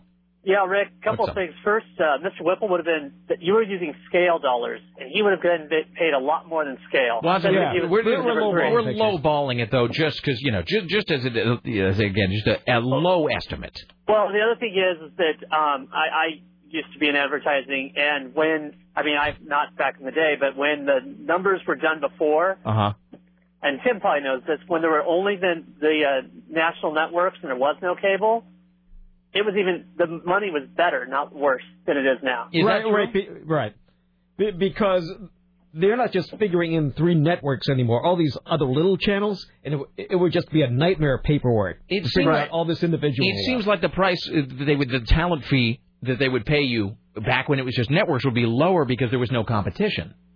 Well, it was higher because you were guaranteed this number. Oh, they, like- they knew what the numbers would be. That's true, and you were, and you were talking like a thirty share. Right, and, and you know a lot of these cable channels aren't even rated. Yeah, no, that's true. That's true because they do they because they, it's all niche marketing Right. now. So again, you like the Hallmark Channel, which has ratings so low they can't even be measured, Mm-hmm. but it doesn't matter because they're because they do it. You know, it's ratings, not results. In other words, the whole we're really inside the industry here. But it, it, they, it, what with all my vast television knowledge. Uh, the um, but the Hallmark Channel has very very low ratings, but the people who do watch the Hallmark Channel are a very specific demographic, and so they can market to a very very you know to a niche. Right. So, all right, excellent. Thank you, uh, Rob. Yeah, well, uh, I was going to say, I mean, Jared would be probably the closest equivalent to somebody that would be the Mr. Whipple, you know? Oh, Jared, from, Subway? Yeah. Yeah. Hey, let me ask you this: Do you hate him? Who doesn't? Yeah, that's what I'm saying. See, for no reason, we all hate that guy. All right. Well, no, there's a simple reason. I'm fat. I could have eaten the sandwiches and made millions of dollars, and I didn't. Oh, I see. So that's so that's what it is. You're just saying That's like just spiteful hate. it's like a why didn't I think of that kind of a I'm thing. I'm spiteful for so many reasons. All right. What's give me one other reason you're spiteful? Um, oh God, I hate my job. All right. Well done. Thank you, sir. As most Americans. Bye now. All right. All right. I don't have either of those excuses, and I still hate Jared. Okay. Oh my God, it's twelve thirty-five. All about Mr. Whipple. We spent thirty-five minutes on Mr. Whipple. That doesn't even seem possible, and yet it seems entirely obvious now when you think about it. Well, he's a pop culture phenomenon. Apparently, uh, there is a lockdown at uh, Winford Middle School, McKay Middle School. I'm sorry, McKay Elementary School, and Vose, Yeah. Vosa Elementary School due to police activity in the area. That is from the Beaverton School District uh, website. All right. Well, fine. Okay. Uh, uh, one other email about Mr. Whipple. This guy says, by the way, I will be drinking one tonight for Mr. Whipple. Yes, it will be. It will be tipple for Whipple. And then he says, were Mr. Whipple and the Dunkin' time to make the donuts guy one and the same? No, I do not believe so. I think it's two different people, sir. All right, uh, that's it. We're done. Uh, okay, Mr. Whipple, dead. Did we already close the snuff watch? Yes. All right. Well, we're well, let's We can close close it it again. Back after this, the Rick Emerson radio program. Farewell, Mr. Whipple.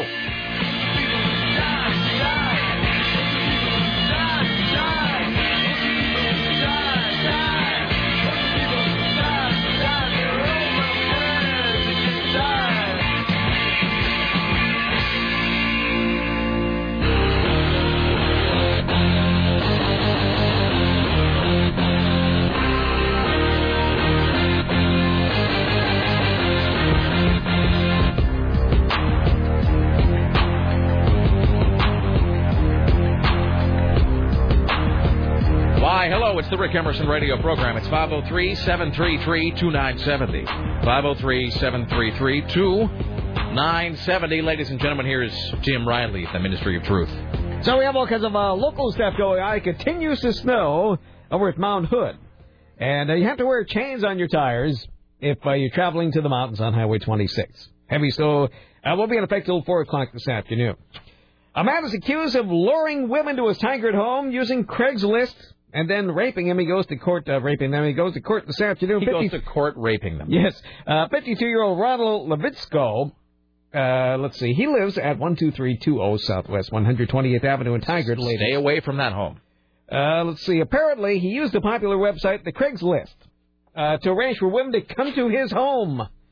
Well, some of the women are, these are these are too young for women. They're 14, one of them is, and they range from age to uh, 35. He's in Washington County Jail now. Uh, some of the charges also include kidnapping, prostitution, sex abuse, menacing, and strangulation. Yeah. By the way, let me just uh, read that. This is, I think, this is a little bit more of an. I think this is a little bit more of an up because I don't think he actually, I don't think he actually got a hold of anybody, and I think that he's being beaten in a jail cell right now. This is from Union City, which is, um, is that is that in the Bay Area?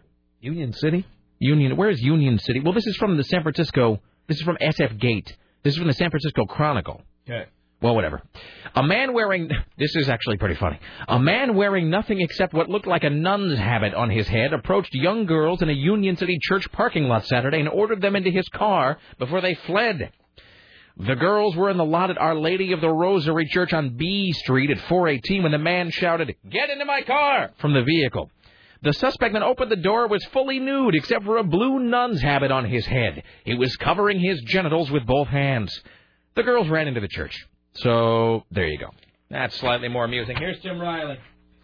Well, uh, State Senator uh, Bob Allen's troubles may only get worse. Seconds after he was convicted Friday of soliciting a sex act in the public restroom, this is in Florida, legislative leaders Oh. were discussing how to remove him from office. From where? This conviction makes it impossible for Representative Allen to represent responsibly the citizens of his district, says the House Speaker. Well, he just re- just represents the Republicans. Mm-hmm. Uh, let's see. Uh, he's, And- and Lou he's- Pearlman. He says, I've done nothing wrong. And my family and my God and my good constituents know that. We're going to continue to seek justice. We know it's over and done with. Uh, because of the nature of his crimes, Allen will have to go undergo testing for sexually transmitted diseases, and the results will be made public. And he's also not gay. No, No, none of no these way. Republicans are. So that's that. Uh, American Idol judge uh, Simon Cowell has been into getting a little bit of work done. The television personality says, "Yes, I've had Botox, but not an obsessive amount. Every guy I work with has had a little bit of it." He adds, "I can't think of one person in TV who isn't quite that vain." Nothing to be ashamed of. No. Well, it's uh, time to be thankful because it's almost time for thank- uh, Thanksgiving, says the President Bush. He's going to speak. Our nation's greatest strength is the decency and compassion of our people. As we count our many blessings, I encourage all Americans to show their thanks. You can tell by the many compassionate bombs that we're dropping on uh, on Iraq. They're bombs filled with love. He uh, made his uh, speech in a colonial setting in uh, Charles City, Virginia. Today we're blessed with great prosperity. We're blessed with farmers and ranchers who provide us with abundant food. We're blessed with the world's finest workers, with entrepreneurs who create new jobs. Yes, everyone should be thankful. We're thankful for the police officers who patrol our streets. We're thankful for the firefighters who protect our homes and property. We're thankful for the leaders of our churches and synagogues and all faith based organizations that call us to live lives of charity. All right. You but know, the turkey hasn't been pardoned. No, I was just going to say until the turkey's pardoned, I don't care about the story. Also, it's it, it's not that what he says.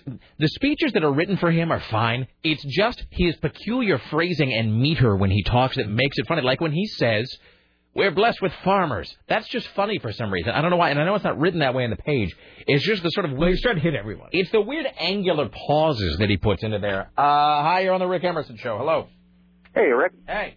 So I work over basically right in between the Vose Elementary and the McKay Elementary. Yes, sir. And then my daughter goes to McKay. So I wanted to see what the hell was going on. Uh, apparently, there's uh, police activity in the area. So I I drove through there on my way to lunch. Um, now there's a trailer park in between the two elementary schools That's wonderful. over on Denny Road, and there's about a half a dozen cop cars out there, and they have the entrance to said trailer park blocked off with flares. Was the trailer park one of the reasons you moved to the neighborhood? Was that? I, did they show I you that live that's, a couple miles from there, so that didn't seal the deal for you?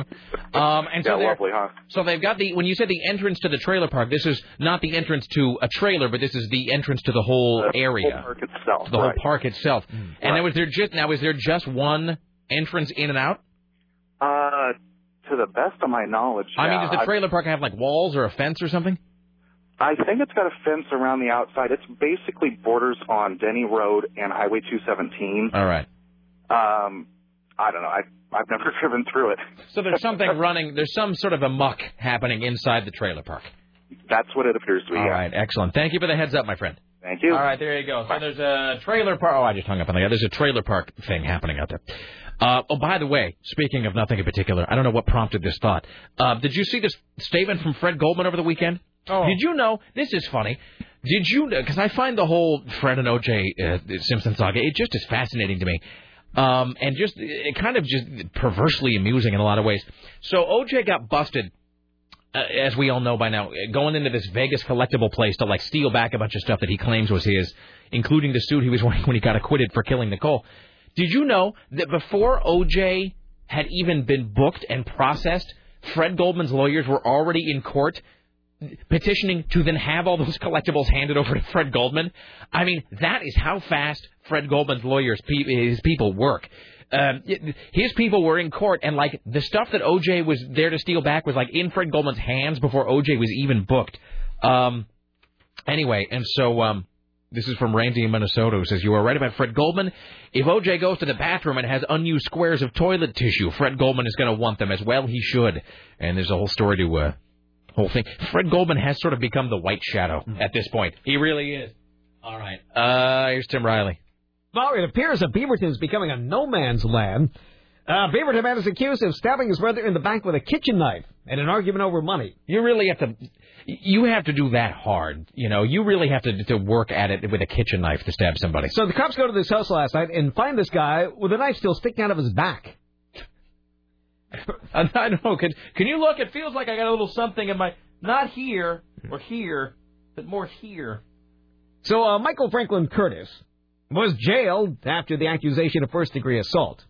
Uh, the evidence was a knife sticking out of his brother's back. Really? Imagine being stabbed with a. This is a butter knife. No, a butcher knife. Oh. Or a kitchen knife. Oh, that's less funny. I thought being. I thought he'd been stabbed with a butter knife, which is really kind of fascinating and No butter word is used here. almost impressive in a weird way. Well, okay. So they were arguing about money. And uh, that's that. And by the way, we have somebody here who says um, the the word is that the "Can you hear me now" guy makes five hundred grand a year. Jesus. That's good. All right. Well, good for him. I mean, it's a difficult, you know, it's a difficult business to make it in. All right. An article in the Brit- Britain Sunday Times reports that a new study published by the Journal of Experimental Psychology indicates a man may tend to think like a stereotypical blonde upon meeting a blonde woman. Men act dumber around blondes. Do they? I do act pretty retarded around there. Well, it depends what else is, what other attributes they have. All women make guys dumb. They don't know how to handle themselves. This they say dumb things. This doesn't sound like a real psychological report. Do men act differently around blondes than they do brunettes? I think so. Why? Yeah. Blondes don't make you act stupid. No. yeah. It's the it's the Benny Hill music in the background really does not add to the scholarly nature of the work. This is the Journal of Experimental Psychology. Really? Yes. Yeah, they sound like a swinging bunch over there. They do. A big water cooler full of crème de menthe. Jesus. I mean, A, I don't even know where to start. A, in this report, did the guy say the word retarded? they make me act retarded, says the Journal of Experimental Psychology. Oh, my. I think that might be the wrong soundbite. And there's a bunch of cackling idiot girls in the background through the whole thing. And then the guy sounds like a goof. And then there's this weird. Tim, would you like to weigh in? Whoops. That was supposed to be Dumb Blonde Men number one. And not the Journal of uh, Experimental. And doesn't the ex- Journal of Experimental Psychology picture a guy strapped down with electrodes on his head, Mm-hmm. and you know, and just sort of you know, Bela Lugosi, you know, did, did you know, or whoever, just uh, Karloff being strapped to a table, and What a difference one numeral can make. really, it's true. They make me retarded, says the Journal of Experimental Psychology. Well, a new report shows that Detroit, Michigan, uh, Michigan is the most dangerous city in America. Well done, Detroit. Congratulations.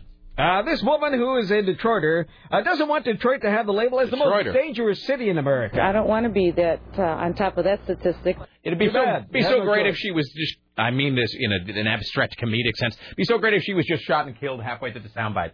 That's what I would do if we were a morning show and if I had, or if I just had five more minutes to prepare this. Mm-hmm. I would just have her like a gunshot and the sound of a body halfway through that bite. That'd be funny. Well, an old holiday tradition is back in mailboxes for the first time in 14 years. Hmm. Sears is bringing back its famous wish book. Really? Yes. Oh, I love the wish book. The wish book has become a sort of institution that so many people remember getting in their mailbox around Christmas time and seeing just everything in one place that they could ever want and circling the things they wish for. Oh, what happened to the wish book? It disappeared. didn't We it? had about a 14 year hiatus with the wish book and so many of our customers wanted to see us bring it back that Sears decided this year we've got to have the wish book again. Did you guys have the wish book? No. Tim? Yes. All right. Yeah, I had that too. It's back in the old Sherman days. Yeah, exactly. The wish book was great. The wish book was just basically another version. Do they still sell the Sears catalog? No, they didn't have it. Just online? Yeah, no, I I'm not just talking about the wish book, but I mean the Sears catalog. Period. I haven't seen one in years. You know what I got the other day? Uh, I got the Sky Mall catalog. Oh. Somebody signed me up for a subscription to that, and I get it here at work. Awesome. I already saw. I'm not going to say what it is, but I already saw something I'm buying my wife for Christmas. Buying my wife something out of the Sky Mall catalog for Christmas. Um, Any hints at what that might be? I think she's at work. Nah, see if I say He's it, somebody will. listening. No, no, somebody will tell her Oh, though. They wouldn't. Okay. I'm saying I'm here's getting my I know this will that I will sound retarded just like the other guy. Um the I will sound just like the staff of, of experimental psychology.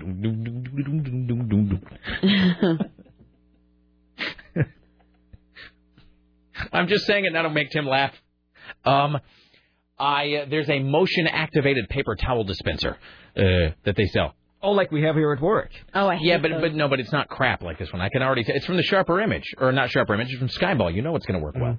Although I think it actually is from Sharper Image and it's sold through SkyMall. Um, we have uh, several uh, motions activated things in our home.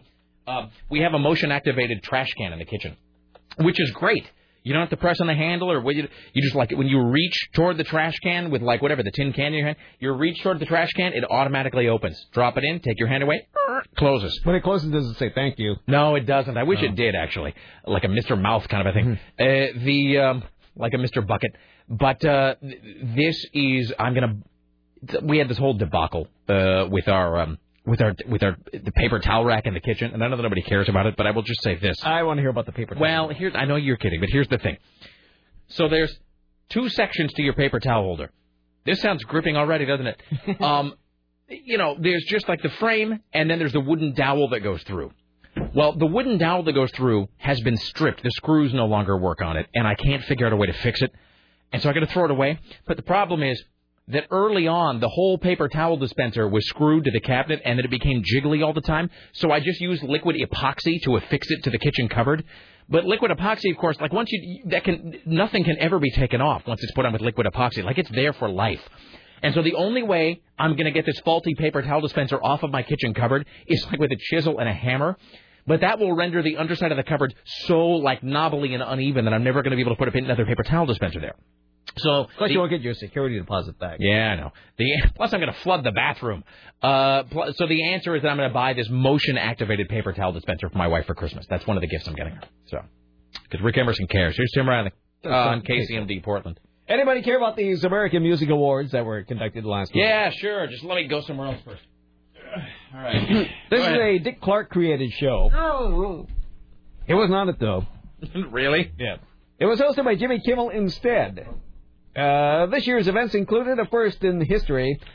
The winners were determined by online voting. The host Jimmy Kimmel makes light of the current Writers Guild of America strike when opening up the program. This is going to be a little bit loose tonight because I'm a member of the Writers Guild and we're on strike, and so I'm on strike. I mean, it may not look like it, but I'm striking right now in my heart. No, that's yeah. Yeah, that he is uh, funny. jokes about his condition when opening up the show. I'm Jimmy Kimmel. This is my fourth time hosting the show, and um, my first time hosting it drunk, so I'm very excited. So I don't understand how this works. It, I didn't watch it. I mean, it's. I guess the kids vote online. But I mean, part of it has to be written, right? Yeah, I suppose. Like they're, they're not just they're not ad libbing the whole show. So how does that work? Well, it was probably written before the strike. Do you think? Yes. I mean, months in advance. It's Does that the mean same if the, show every well, year. okay, but what if the okay? So does that mean that if the Writers Guild strike goes on for another month, we won't have the Oscars? If they haven't been written. Interesting. I hadn't really Hmm. thought about that because you don't really think about stuff like uh, like award shows, but th- those are written just like, and you can tell they're written because every year we get to see like uh, you know Carmen Electra stumbling over Hmm. her teleprompter, uh, you know, and unable to read the. j- It's Carmen Electra and Kanye West standing next to each other, unable to read the joke correctly. So man, I won't miss that. We should make a list of. Th- That's a great idea for a column. Somebody should do a column or perhaps an angry blog Hmm. about things that they will not miss, things that the Writers Guild is getting rid of that we don't care about. All right. Uh, the Usher takes time to show love to rapper Kanye West before giving uh, Beyoncé the international award. I'd like to take a moment to recognize the loss of Kanye West's mother. My heart, my prayers, and all of our prayers go out to you, Kanye, for the strength of this recovery. So uh, the highlight of the program was uh, Duran Duran singing the 1980s hit "Hungry Like a, Lo- a Wolf." Really?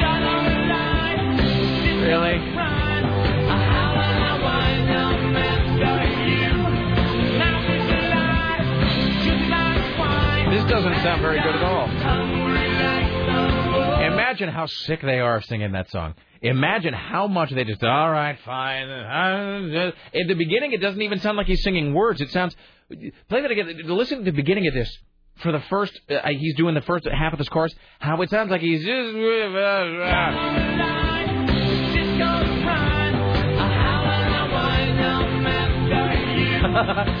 like he's just singing with his lips.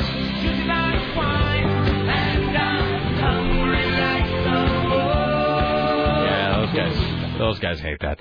Uh, I guess they've got that some new comeback record It's Yeah. in the works. It's all being done by uh, by Timbaland. I guess it's all. It's it's going to sound. It's going to have today's hit sounds that the kids like. It's going to sound like that Justin Timberlake album, apparently. Well, Um, every album's the same as Jeff- Justin Timberlake album. they they all sound like that now. So that, I guess. Oh, by the man, we'll talk about Britney later. We got a Britney watch. Tomorrow's the big day, Tuesday, to see where her record ends up because you know it already in its second week it fell to number 7 Mm-hmm. Tomorrow, I'm guessing it'll be down at around 15. Next week, it'll be out of the top 30 altogether. So uh, well, that remains to be seen. All right, here's Tim Riley. Uh, Scott Baio is apparently now 46 and a dad. The former Charles in Charge star and his fiancee Renee Sloan welcomed a daughter on November 2nd. The baby was born five weeks early and is doing very well. No word on the name of this new addition.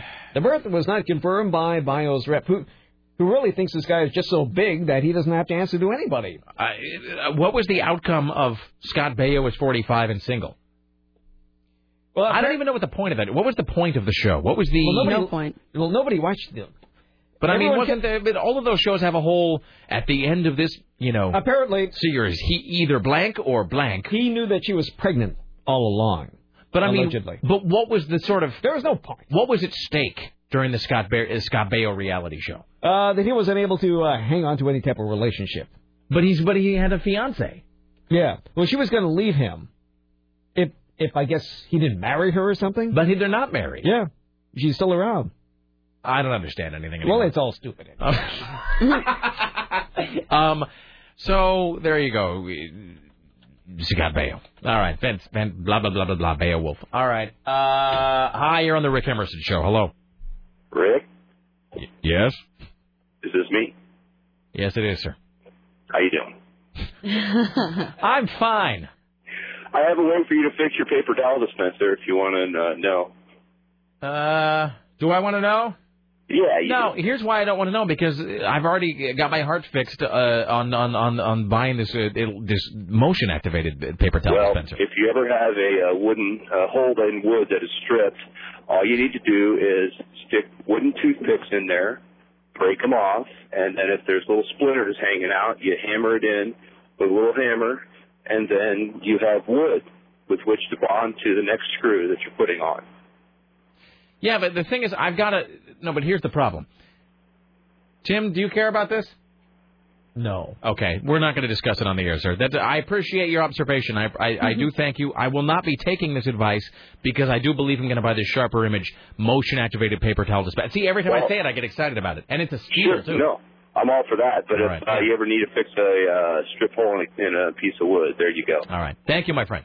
Bye bye. All right. Okay. That was kind of creepy. He sounded kind of like the uh, sounded like the, the the Zodiac guy there. All right. All right. Here's Tim Riley. Uh, Donny Osmond is apologizing to Larry King for criticizing the talk show host after he revealed that Marie Osmond's 16-year-old son had entered rehab. OMG, OMG. Okay, so oh, don't ever say that again. No, see, I'm being silly. Um, I did, I did say that in a text message that I sent to Joni last night. I sent it to her. I'm like, oh, MFG. You know, I, I was watching just as a side note, Tim, before we get to, to head and shoulders into this this Marie Osmond thing, which I do have a lot to say about, mm-hmm. because I was I watched the Larry King thing again, parts of it again, because my wife had not seen it, so she was watching it. I had the greatest idea for a stage play last night. Maybe not the best idea ever, but I had a pretty great idea for a stage play. I don't even know if I should say the idea on the air because if I say it on the air, someone's going to steal it. Oh, you're never going to do it anyway. There you go. That's the spirit, Sarah. Thanks. Way to, way to give me positive affirmation. No problem. So I was watching uh, Nirvana Unplugged on VH1 Classic last night. You know, they're playing that a lot because they're putting it out on DVD for the first time. And um, first of all, how old would you imagine Nirvana Unplugged is, off the top of your head? Without- 16 years. See, it's not that old actually. It's only 14, but yes, Okay. it's a decade and So a half old. 90, yeah, it's not, it was 93? Yeah, yeah, yeah. Yeah, it's pretty crazy. I mean, it, it, but uh, I stand by my assertion that that is the best thing they ever did. And the, the, the Unplugged special, the Unplugged album. I mean, as much as I have problems with Nirvana, th- th- that the Unplugged performance is wonderful. It really is.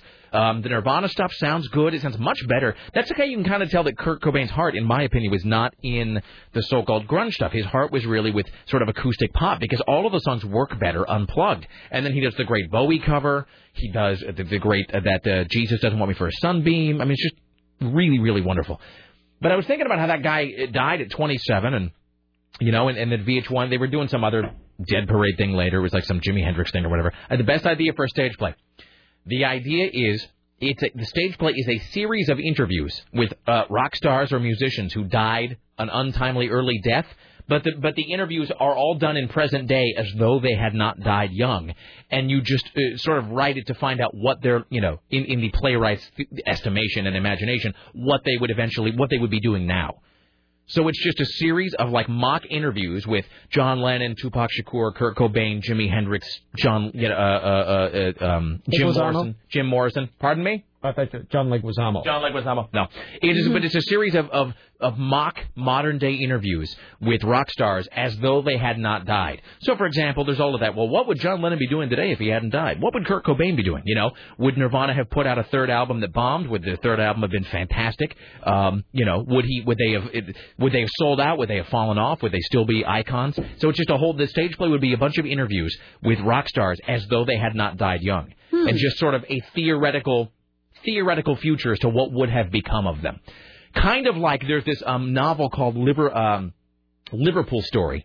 And Liverpool Story, not a very good book, but a great idea for a book. I can't recommend it as a book because it's not very entertaining, but it's a great idea. And it's a novel, and the novel posits that, well, what if the Beatles had broken up right after they recorded Please Please Me and had never gone on to record any other music? What would have happened to the four Beatles if they had split up before they became famous? And it's kind of a great idea for a book. It's not very well written, but it's a great idea. Um, okay, so blah blah blah blah. Marie Osmond. So Donnie and Marie were on Larry King last week, and I kind of watched it, and I, I didn't wasn't really paying that much attention to it. But then I watched it again with Laura because you know she's from Utah and she was Mormon and everything, and so.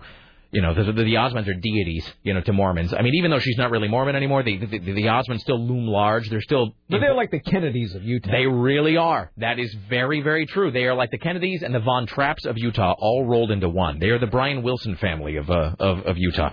And so watching it with her, I was sort of hypersensitive to a lot of things that were just sort of weird. So go ahead and, and play this clip, and then that ties in perfectly with something that I did not catch the first time around on that show.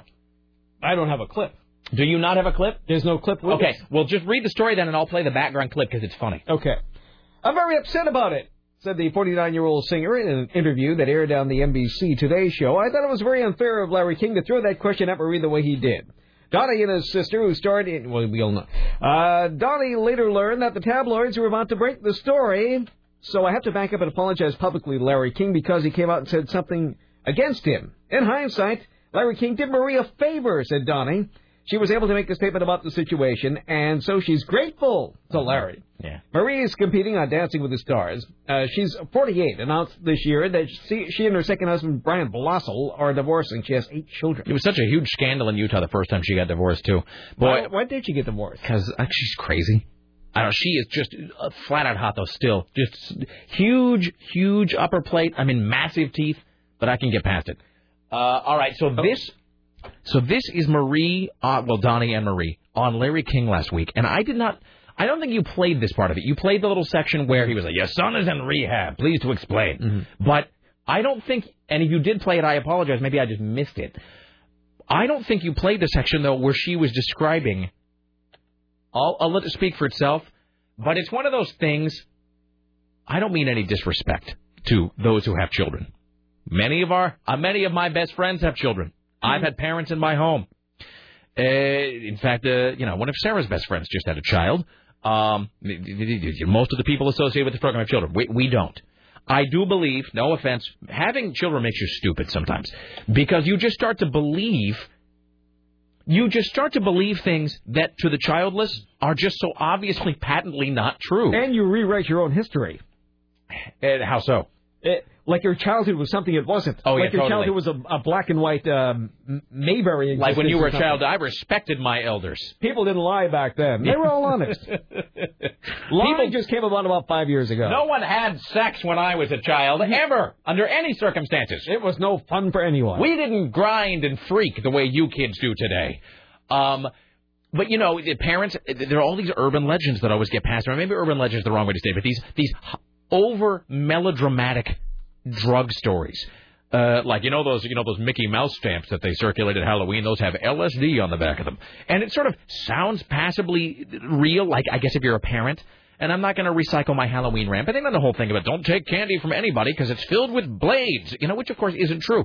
So she gets into one of these things now that on the surface of it, if you're a parent or dumb, kind of sounds, I guess, maybe believable. But if you really listen to it, it's just crazy. So we'll start with the res- the revelation that her kid's in rehab. In the next segment, we're going to show some of the dancing, but I want to bring up uh, a serious note, but something that deserves to be said. Hmm? To see how you're doing. I know that you have many children, I do. and I know that Michael is in rehab, right? Yes. Uh huh.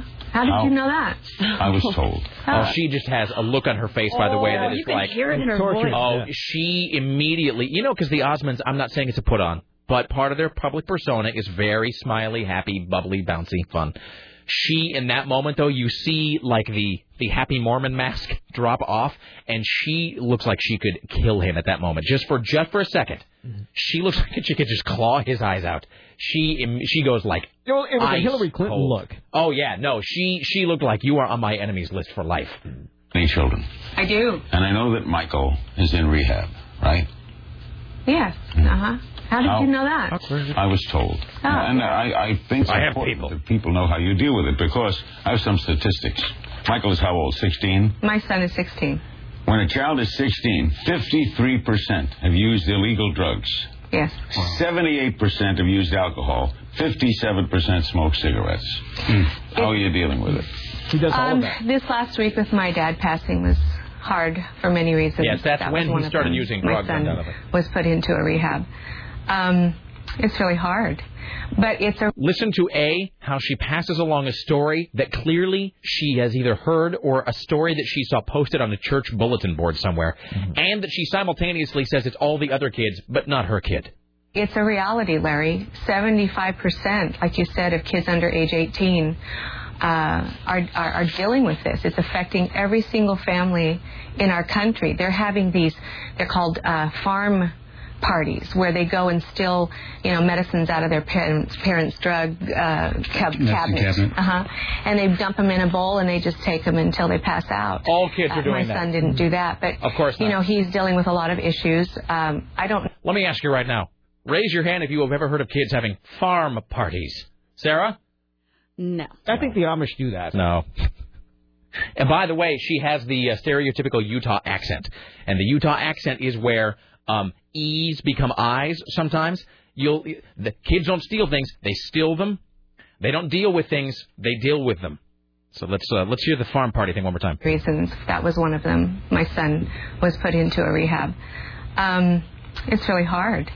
But it's a reality, Larry. 75%, like you said, of kids under age 18 uh, are, are, are dealing with this. Dealing. It's affecting every single family in our country. They're having these, they're called uh, farm parties where they go and steal, you know, medicines out of their parents' parents' drug uh, cab- Medicine cabinets. cabinet. Uh-huh. And they dump them in a bowl and they just take them until they pass out. That sounds like a thing Uh, that my really son happens. didn't do that, but you know he's dealing with a lot of issues. Um, I don't know that I feel comfortable talking for him. Uh, I think he'll have to deal with that. But I will say this. Um, my son is amazing. He's dealing with a lot. He's one of my kids. He's dealing with adoption issues, all kinds of things right now. He was adopted. She says the weirdest thing here, and I guess it's supposed to be a joke, but her inflection is not at all of someone who's joking. Listen to what she says about the kid being adopted. Dealing with adoption issues, all kinds of things right now. He was adopted. He's yeah, I, I think he was. Um, what? He is the most amazing kid. I mean, it, it's she just. thinks he was adopted. I mean, I'm as a sure. child. I'm sure it's a joke. It just doesn't. She's not smiling at all when she says this. She says it with an absolutely straight face, and her inflection is completely like it's not a joke. I don't understand. Um, he is the most amazing kid, and How are you dealing with it? Well, you can see. Well, I'm cracking up. He's been also hard dancing. I mean, I'm, I bring it up been a because week. no one's had a week like yeah. 50th anniversary. Yeah. Your father passes. You go into the quarter. You, there's only four left on Dancing with the Stars, and you're dealing with a son in rehab. Well, you know what I think? How do you really bounce help all here? those balls? I'll help you here for a second Thank because you. you're, you're a little. How do you bounce all those You're balls? throwing Fine darts there. at you here, but uh, they're fine. uh, first of all, she's got her support team. I found a website for par- farm party party supplies. Really? Uh, decorate with ba- bales of hay stuffed animals. Give your guests red bandanas to wear. Play fun games like duck, goose, and make Ed Carton pig snouts. Thank you, Tim. I appreciate that. Oh, uh, also, there's been an earthquake off the Oregon coast, a 5.8er, so that's fairly big. Wonderful. All right. Okay. Uh, is this Jim Roop? Richie Bristol. I'm looking at the uh, looking at the screen here. Is this uh, is this our man? Okay, excellent. Let's welcome now to the Rick Emerson Show from Los Angeles. CNN radio correspondent and man about town, James Roop. Hello, sir. Happy Monday to you. Thank you. Happy uh, Monday to you. Good afternoon, wherever you may be. Hello. How are things? Things are great. Excellent.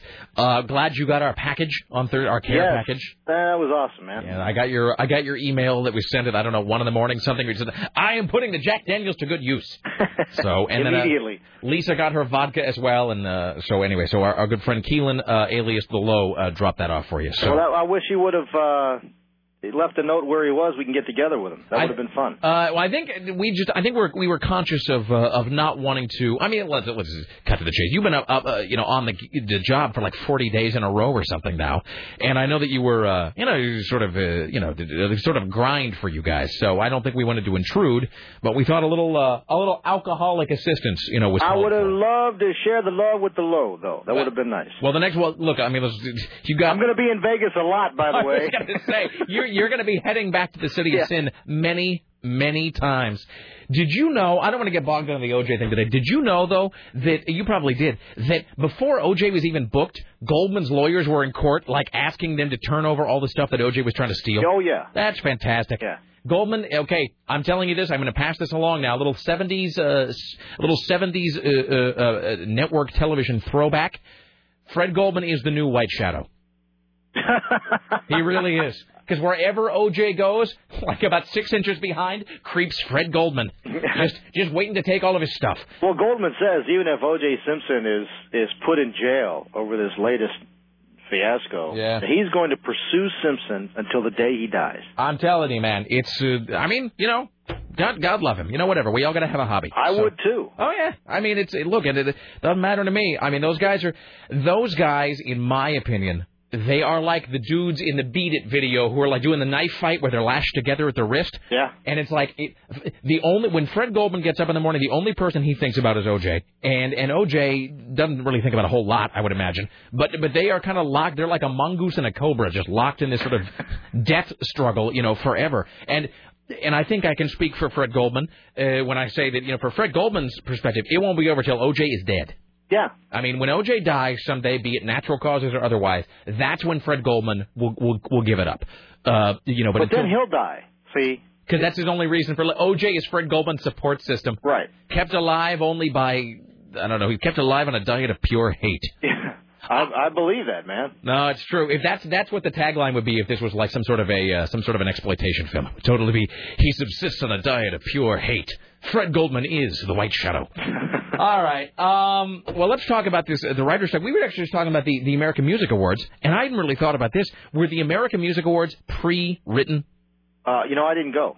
We, we didn't cover that this year. It's it's it's been so bad over the past several years, and yeah, it's usually pre-written, and yes, they know that they win because otherwise they wouldn't show up. Oh, I didn't know that. That's actually well. See that you're That's actually what we're told anyway. That's what we're told behind the scenes. You're sort of answering an interesting question, a different question actually, because I a I, well, let's come back to that in a second. My- question was more that with the writers' strike going on, is that does that affect award shows? No.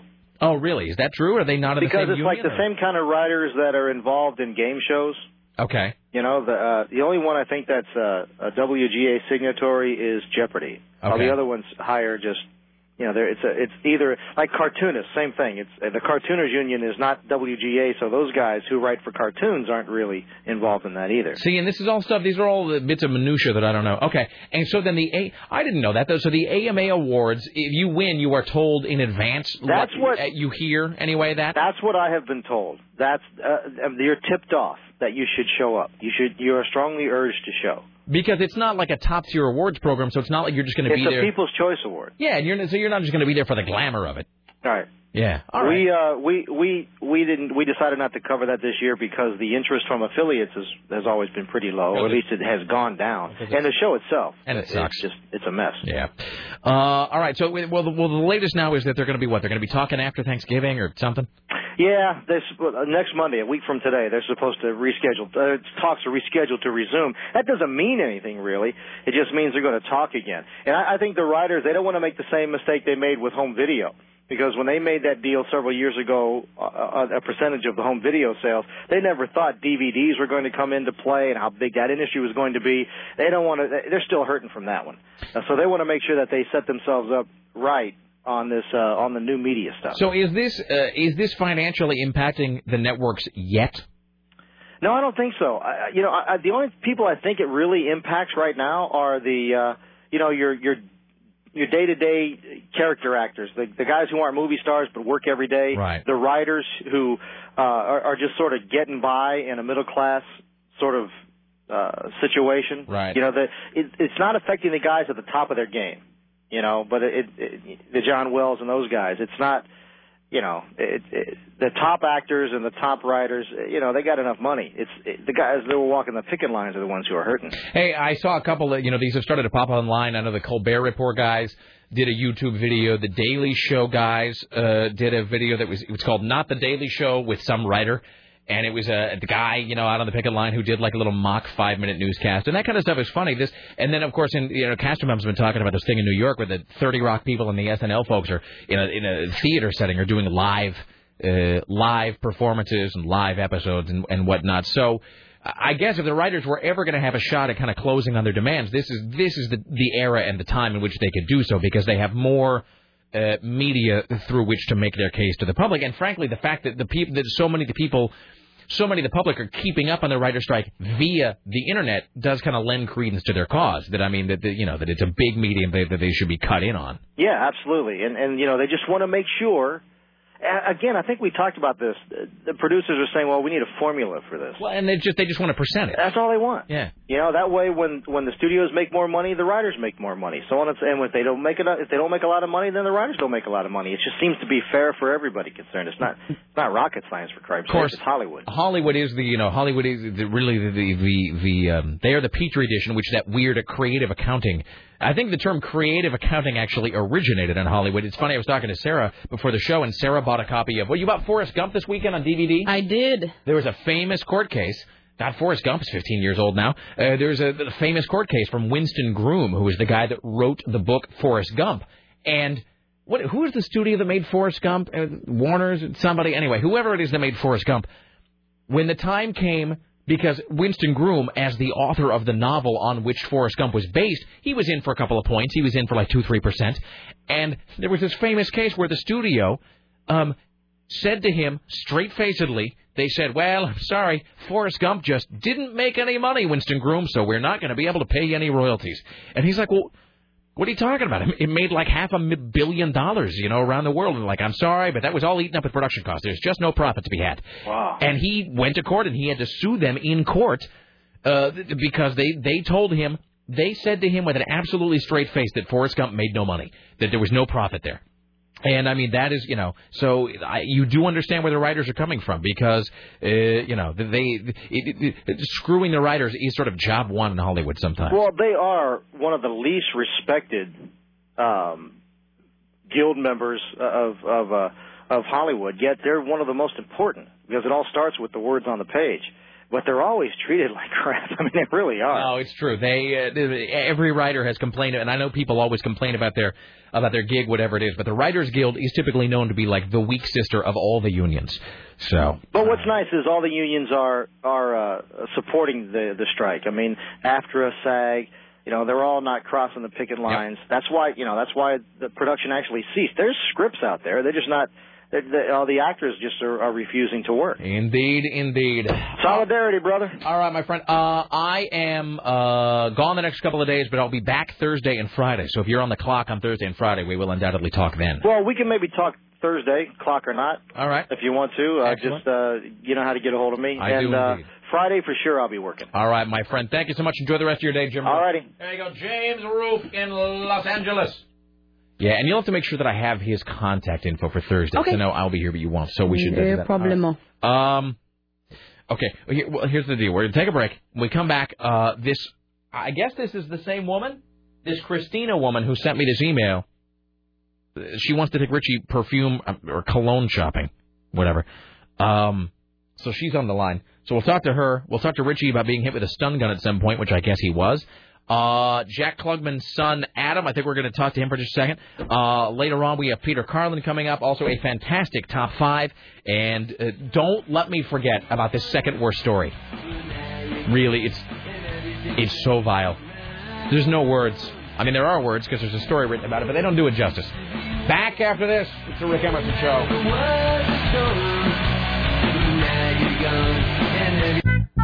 I also like that "O Come Emmanuel" song. Yeah, there's That's the again. sole reason I can tolerate going to church. Because of the music? Yeah, as At George, Christmas. George Carlin said, the only good thing to come out of Christianity is the music. Uh, all right, here's what's coming up. Uh, so Jack Klugman was supposed to be in town today. Uh, I know that he's not going to be in town. We'll find out why. We'll find out why after this. Uh, we're going to talk to uh, his son Adam Klugman here in a few. Uh, let's see what else is coming up. Great top five today. We'll spin the wheel of time and have a top five from a day and year that the wheel of time chooses. Uh, what else?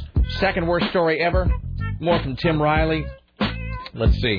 Uh, Peter Carlin for the Oregonian coming up. Uh, oh, but we got some Richie. Speaking of Richie Bristol, so we have some sounders here. Uh, do you have the Richie Bristol sounder from Randy? I do. Okay, this is um, Randy in Minnesota created this. Time to musk up. What cologne you gonna go with? It's called Sex Panther by Odeon. It's illegal in nine countries. It's made with bits of real panther, so you know it's good. I'm gonna be honest with you, that smells like pure gasoline. Excuse me. Is that Sex Panther you're wearing? Okay, that's pretty great. I'm pretty impressed. I don't remember the excuse me. Is that Sex Panther you're wearing? When does that happen in the film?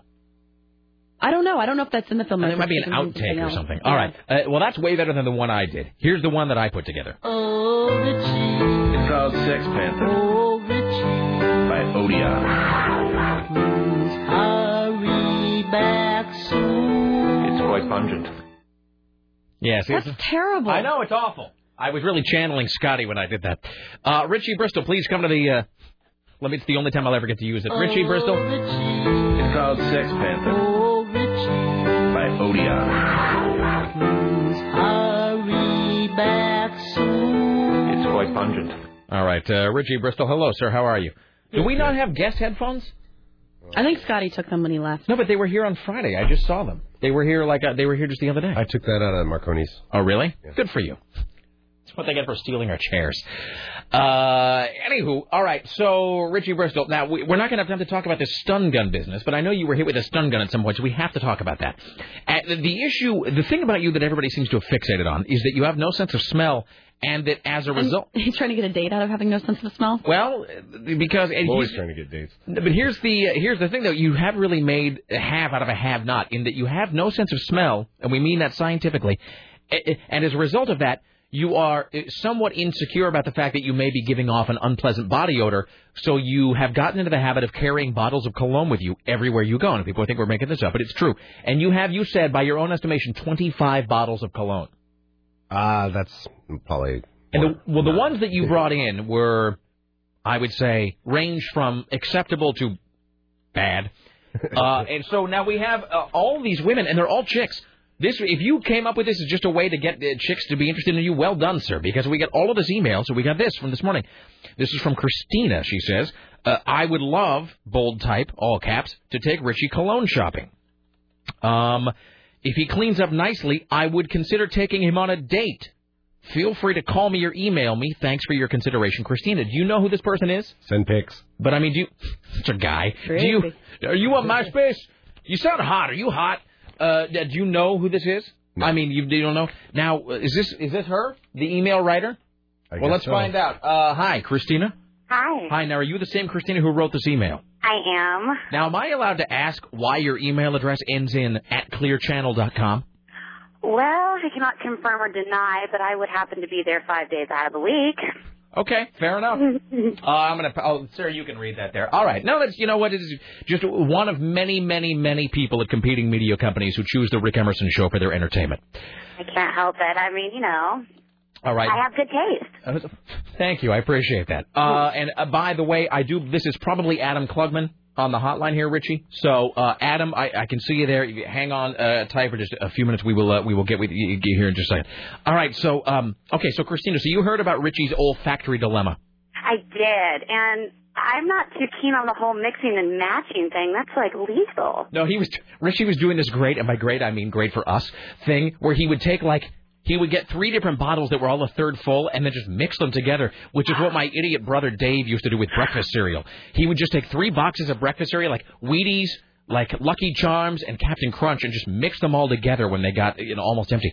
Um, so But that would just make him sick. Where you know, smelling all this perfume is going to affect all of you guys. I like the way you think. So you you are offering to take Richie cologne shopping. I am. I am offering to save the world one man at a time. I found Christina's MySpace profile. How do you do these things? Can I come look now? Wait, before you before I look at your MySpace profile, uh, what celebrity do you most closely resemble, Christina? Oh, I have no idea. Richie, don't look. You'd have to You tell don't look, me. Richie. I'm sorry. No, everybody looks like somebody, Christina. Oh my God, are you guys really looking at my picture? I'm not. Only Sarah has seen it. I have not. Okay, seen that- it. that- that- You're a very lovely looking lady. Now you must. Oh, thank you. You have to. You have to tell us though. What celebrity do you most resemble?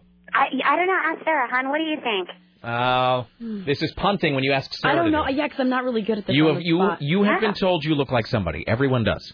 I haven't. I honestly haven't. I just, you know, hear, oh, you're a hot MILF, and I don't know to be All right. turned on or not. So. Richie, stay right there. Stay there. Hold on. Totally Richie's type, by the way. Oh, hello. Yeah. Yeah, you're cute.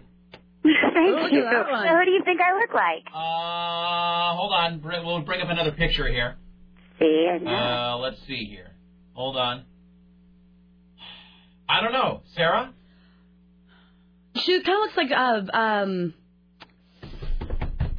maybe like Vanessa Minnillo. I can see that.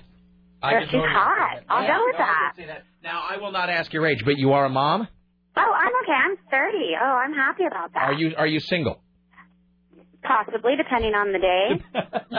You oh, are. you have one of those. You are exactly our type. Um, all right. Uh, so, and you are offering to take uh, Richie uh, to cologne shopping now. Um, now, the, the, where? Uh, well, I don't even know how to proceed with this, Sarah. So, I guess the deal is that we would probably. Uh, Well, we should probably do this when we get back next week. yeah, because the we thing can't is, start this now because we're going to be gone. I'm going to be off for the next two days, and then Yeah. I'll be back, but it's going to be Thanksgiving. So uh, maybe next week, early next week, uh, we'll talk to you again. Is this number you gave me the best number to reach you at? It is. And you can give my, you can call me at work too, because you know obviously where I work.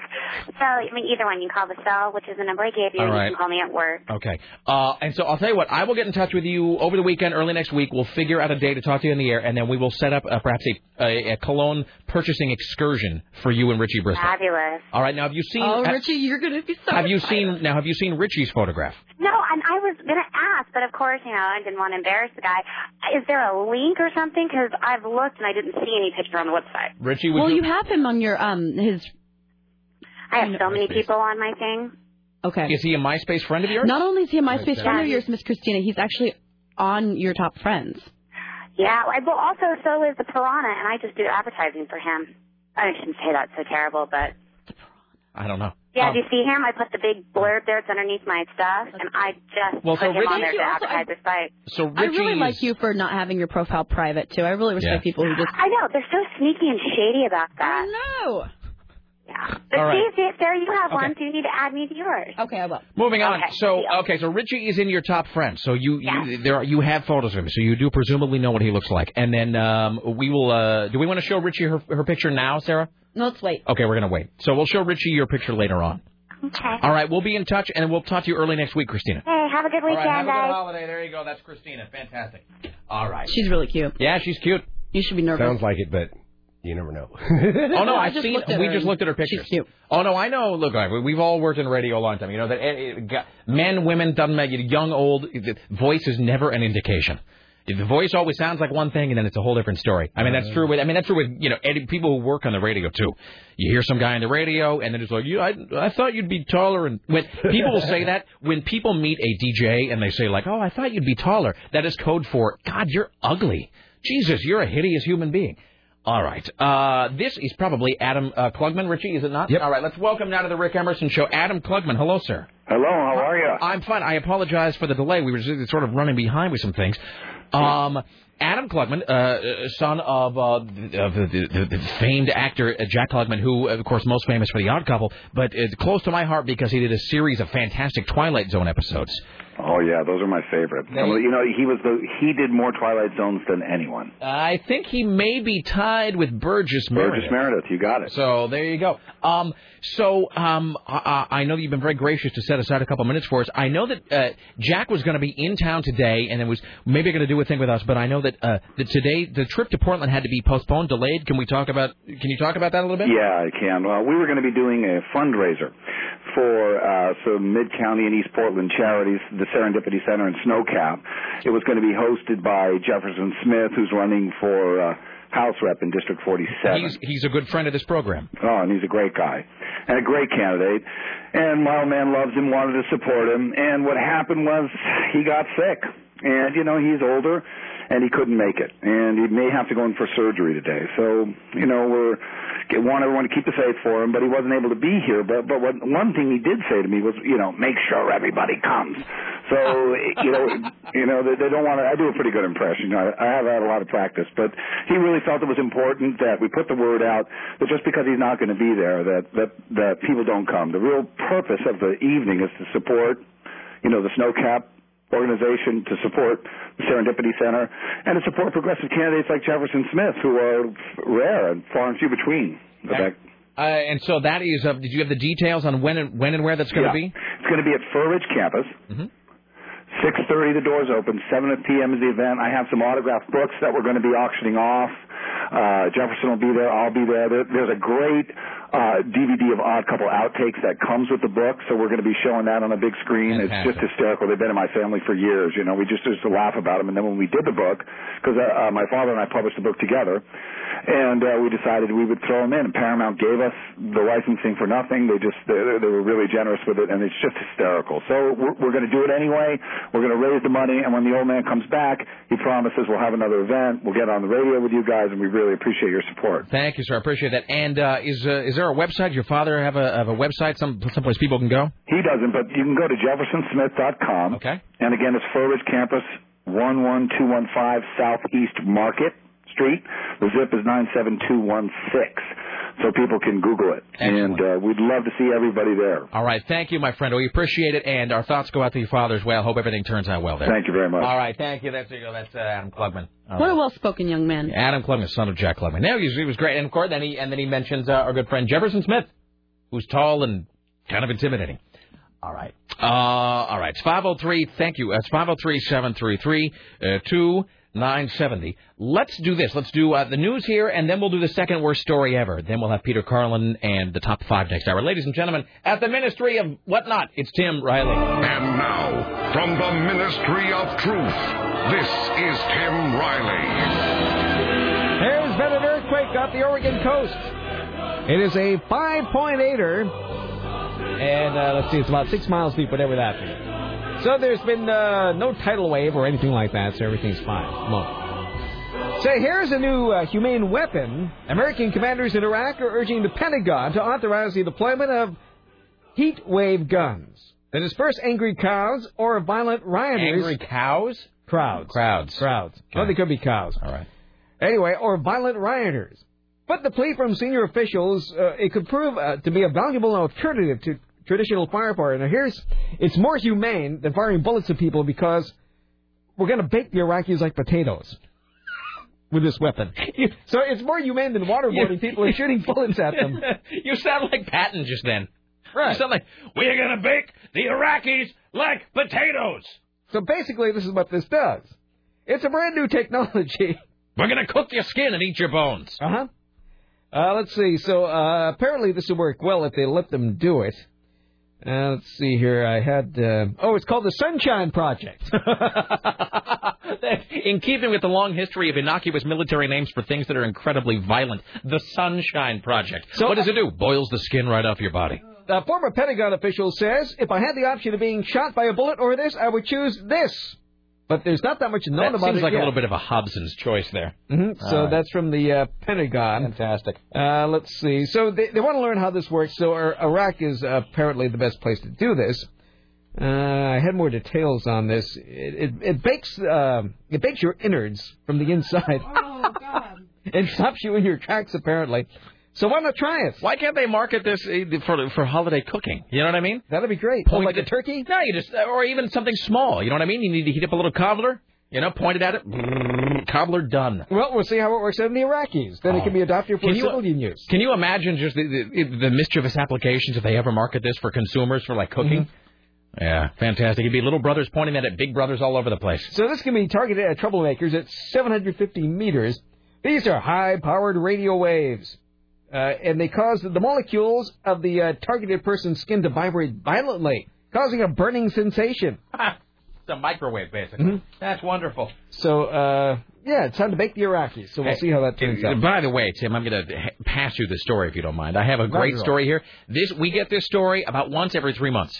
Uh, It's not the one about the cameras in the UK, and it's not the one about the flour that smells like rotting flesh. Uh, it's who knows what other story we get about every 90 days. Sarah?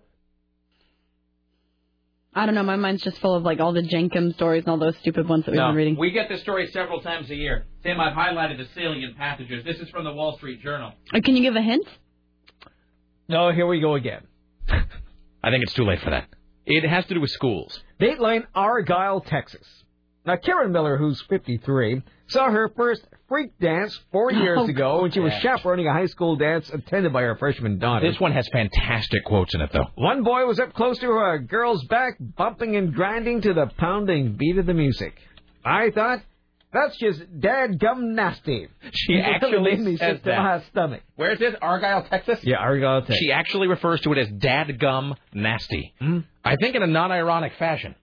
So, uh, Mrs. Miller, weren't we talking about her the other day? Mrs. Miller, when not belting out her versions of the classics. Took the initiative and broke it up. School employees at Oh. the dance seem oblivious. Hold on, now I have to find the. You can go ahead. Well, they're oblivious no longer. A new resolve by school officials in this booming Dallas suburb of Argyle uh, suggests dancing and skimpy clothing has sparked a rancorous debate over what boundaries should be set for teenager self-expression. Argyle is joining a long list of other schools around the country that have banned the hip-hop inspired dancing known as grinding or freak dancing. Now, this is a once sleepy farm community. Uh, let's see. Uh, education officials fear the current cleavage-bearing dress styles combined with sexually charged dancing could lead to an unsafe environment. This is exactly what we were talking about earlier about how when you're an adult, you somehow just sanitize everything that ever happened when you were growing up. Right. Uh, this isn't just shaking your booty. This is pelvis to pelvis physical contact in the private areas and then moving around. Wonderful. All right, and that was uh, the spokesperson was Mrs. Miller. It's been a hard day's night, and I'm like a dog. Wonderful. All right, here's Tim Riley. Well, Nicole Kidman says Coach was really, really scared during a breakneck drive in January 2005 when she was sued by a photographer, Jamie Fawcett. She was testifying in Sydney in a defamation case against a paparazzi. And uh, let's see, she says she crouched in the back of the car for most of the ride. Earlier, Kidman said her driver told her the pursuing vehicle ran a red light and jumped a concrete divider. She once said she had a restraining order against this paparazzi. An Australian court has already found that an article in the Sun Herald defamed Fawcett. The current proceedings provide an opportunity for the newspaper to prove a defense in the defamation finding. Airline passengers are already required at airport checkpoints to remove their shoes, take off their coats, and carry only small bottles of liquids. Now they have a new task pack neatly. In anticipation for the most popular holiday for travel in the U.S., the Transportation Safety Administration launches a campaign urging you to eliminate clutter and carry on bags. You know, I'd like Screw to them. launch a campaign urging them to eat one. Eat a full bag. That's Hey, our stuff wouldn't be so goddamn messy if you didn't rifle through it in the first place. Seriously. It's going to be stopped. So uh, get ready.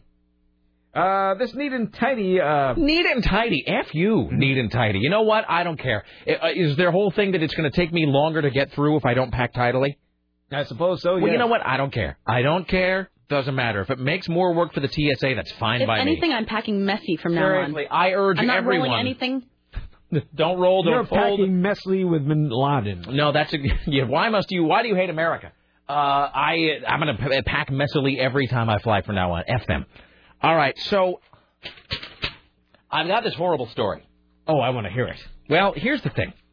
Now we do this feature uh, in our hunt for the second worst story ever. Mm-hmm. I don't really know if we're going to do this, uh, do a full face off here. The current champion is gruesome case of neglect at Volusia County Hospital, including the phrase. I'm just going to read this one phrase.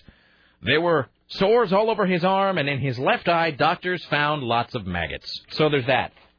That, Um, that sounds like a good one. Our good friend Todd the Corpse sent us this story that I hold here in my hands. This is WCHS.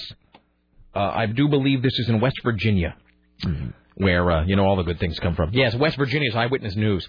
So here's the choice. I have this story that either I could read or that I could have Tim read, or I've got the audio of the story. I don't think it's fair to have the audio how do I put this? I don't think it's fair to enter this in the second worst story ever contest if I'm going to use the audio because Mhm. I think it's apples and oranges. Then it's it's one is intrinsically more exciting than the other. I think you're right. So here's the choice, and I will let you all decide here.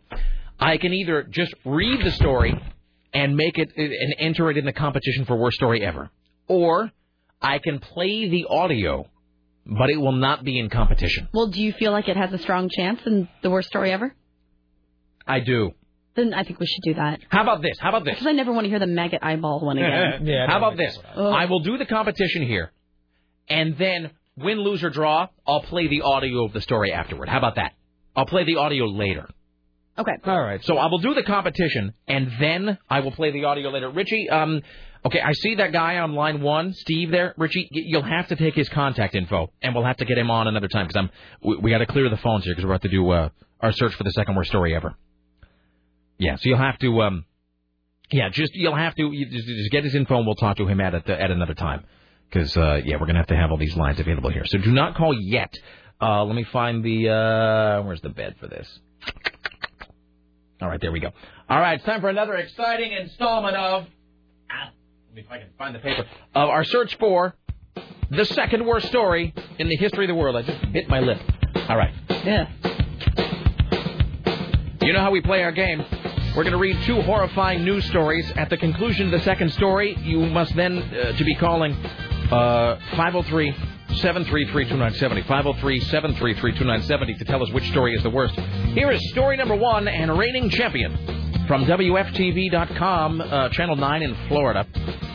Gruesome case of neglect alleged at Volusia County Hospital. A neglect case at Volusia County Hospital was so severe that Eyewitness News felt it had to be reported. Sarah's covering her ear. However, the details are disturbing. The victim was a resident of University Center West in DeLand, and, have, uh, and investigators have questioned several of the staff members there, trying to figure out how the man ended up with sores, infections, and organisms living on his face. Doctors at Florida uh, Florida Hospital DeLand discover, discovered the situation Wednesday when a man from University West Center came in with breathing problems, but his symptoms went far beyond that. While in the center's hospital, police reports say the man developed an infection from a breathing tube. A catheter had been pulled out at least three inches. There were sores on his arm, and his left eye was, quote, full of maggots. Scientists told Eyewitness News the maggots were likely attracted to the man's eye by his many sores. Oh. There you go. That's story number one. It's worth it just to see you cringe. Here's story number two. This is from WCHS in West Virginia by uh, Patrick uh, McMurtry. Says here, You've heard about mouse droppings in food bins, spoiled food on buffet tables, and roach infestations in our Behind the Kitchen Door series. This time, Patrick McMurtry has a special report with what he calls the most disgusting thing he has seen since he began investigating local kitchens. Inspectors found a nasty odor in the Aristocrat, that should be your tip off, the Aristocrat Bar in Huntington. They went back and discovered the disgusting truth. The nasty kitchen odor was coming from.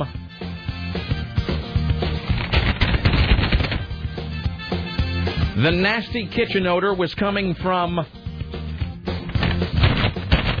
from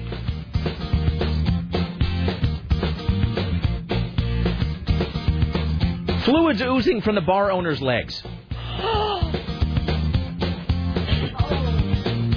no. no, it gets better. No!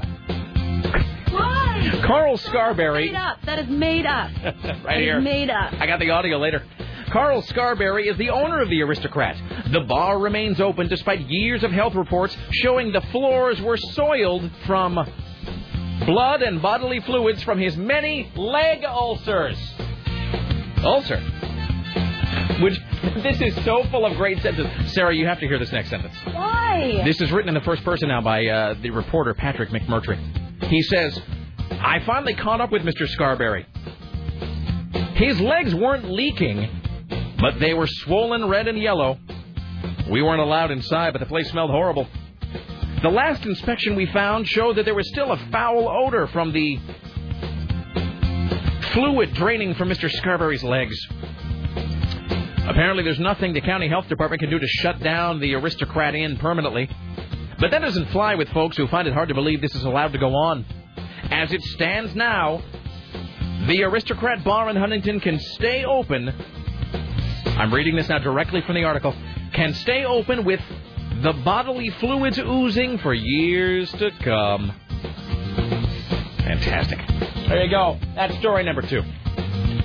You didn't think anything could be worse than the maggots. I don't mean to influence the voting. It's 503-733-2970. Please now to be calling tell us which story you find the worst here on KCMD Portland. 503-733-2970. I will briefly recap each story. No, you don't need to. They know. A choice sentence They heard. Story number one. Gruesome case of neglect at Volusia County Hospital. Featuring this phrase, there were bed sores on his left arm and in his left eye, doctors found many maggots. Story number two. Nightmare behind the kitchen door. The nasty odor in the kitchen was coming from fluids oozing from the bar owner's legs. Fantastic.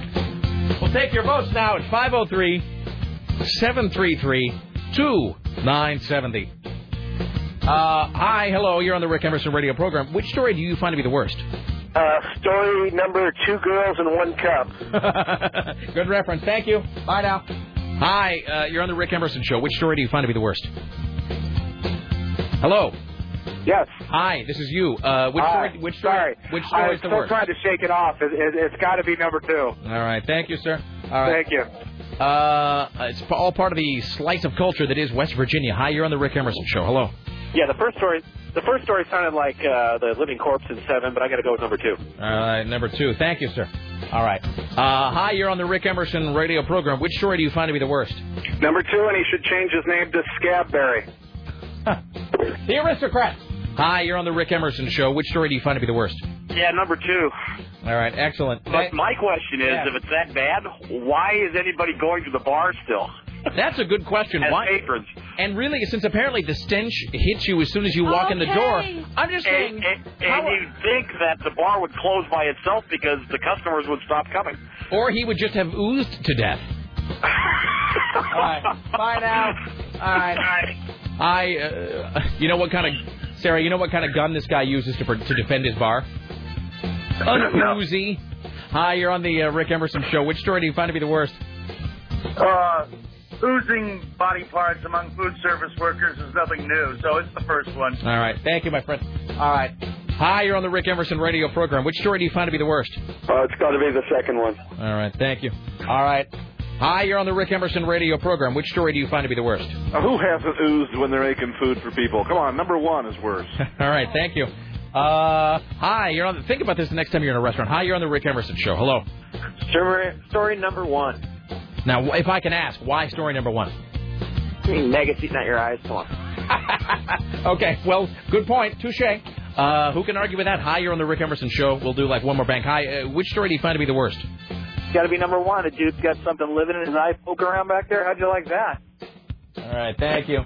And you, the, the irony is, you probably couldn't see the maggots. Hi, you're on the Rick Emerson show. Hello. Which story do you find to be the worst? Number two, man. All right. Thank you. Chavez, ah! All right. Hi, hi, you're on the Rick Emerson radio program. Uh, which story do you find to be the worst? Number two. Thank you. How long are we going to vote on this? Uh, like two more. Hi, you're on the Rick Emerson. Two more calls. Hi, you're on the Rick Emerson show. Which story do you find to be the worst? Hi, number two, and I just I I wonder if he serves ouzo at his bar. Excellent. Well done. Hi, you're on the Rick Emerson radio program. Which story do you find to be the worst? Hi. Um, Now we'll never know. Uh, final call. Hi, Rick Emerson radio program. Uh, which? Too bad we had to bleep that. Uh, which story do you find to be the worst? You cannot go wrong with maggots in your eye. So that's a vote for number one. Yes, please. All right, there you go. All right, our winner and new champion from WCHS, A Nightmare Behind the Kitchen Door, featuring this phrase. At the Aristocrat Bar, the nasty odor was coming from fluids oozing from the. Sorry. Flu- Sarah's covering ears again. Fluids oozing from the bar owner's legs. Yeah. Sexy. Hey, but guess what? When we get back, we'll play the audio from this story. It's uh, 503-733-2970. Also, Peter Carlin, Tim Riley, and a fantastic top five. You stay there. It's the Rick Emerson radio program.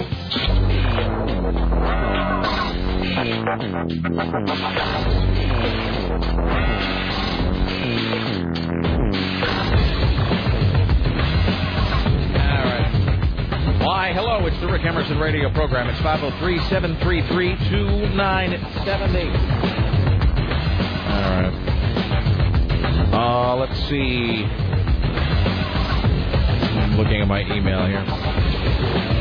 We got a uh, few minutes. I think we're talking to Peter Carlin from the Oregonian here in a few. Maybe. Maybe not. I think we are.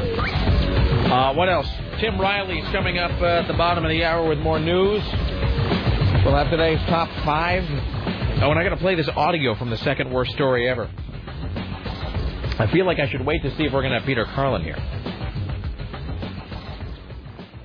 Was he called? Just, that was just a little passive, uh, a passive uh, request for Richie to uh, There it goes. to hit the. Let's uh, let me just look at the uh, screen here and just uh, we'll wait for a second to see if. Uh,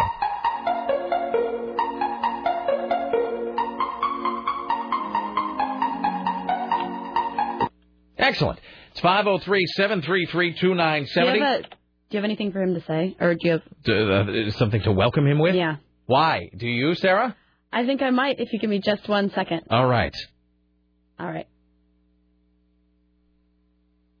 Do you hear that?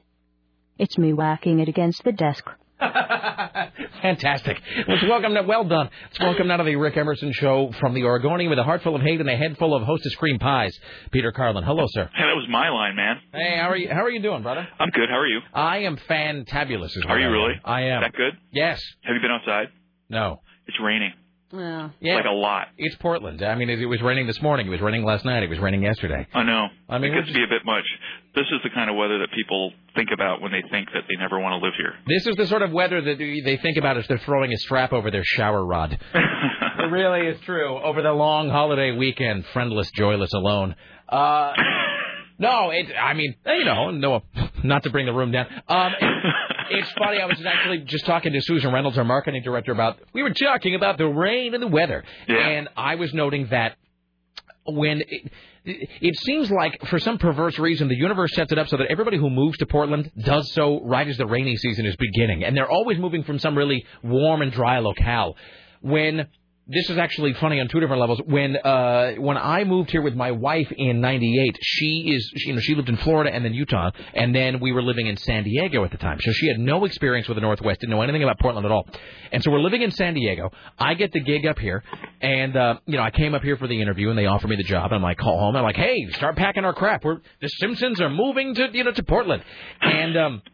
And she's like, "Well, tell me about Portland. What's it like?" And I said, "Well, you know, it's you know, it's, it's great, and it's you know, it's you know, whatever." And it was in November, and I'm trying to describe it. And she's like, "Well, let me look." And so she goes online, and there was some webcam that she found, like a Portland cam. Yeah. And, she, and first of all, it's a it's a Portland cam pointing right at St. John's.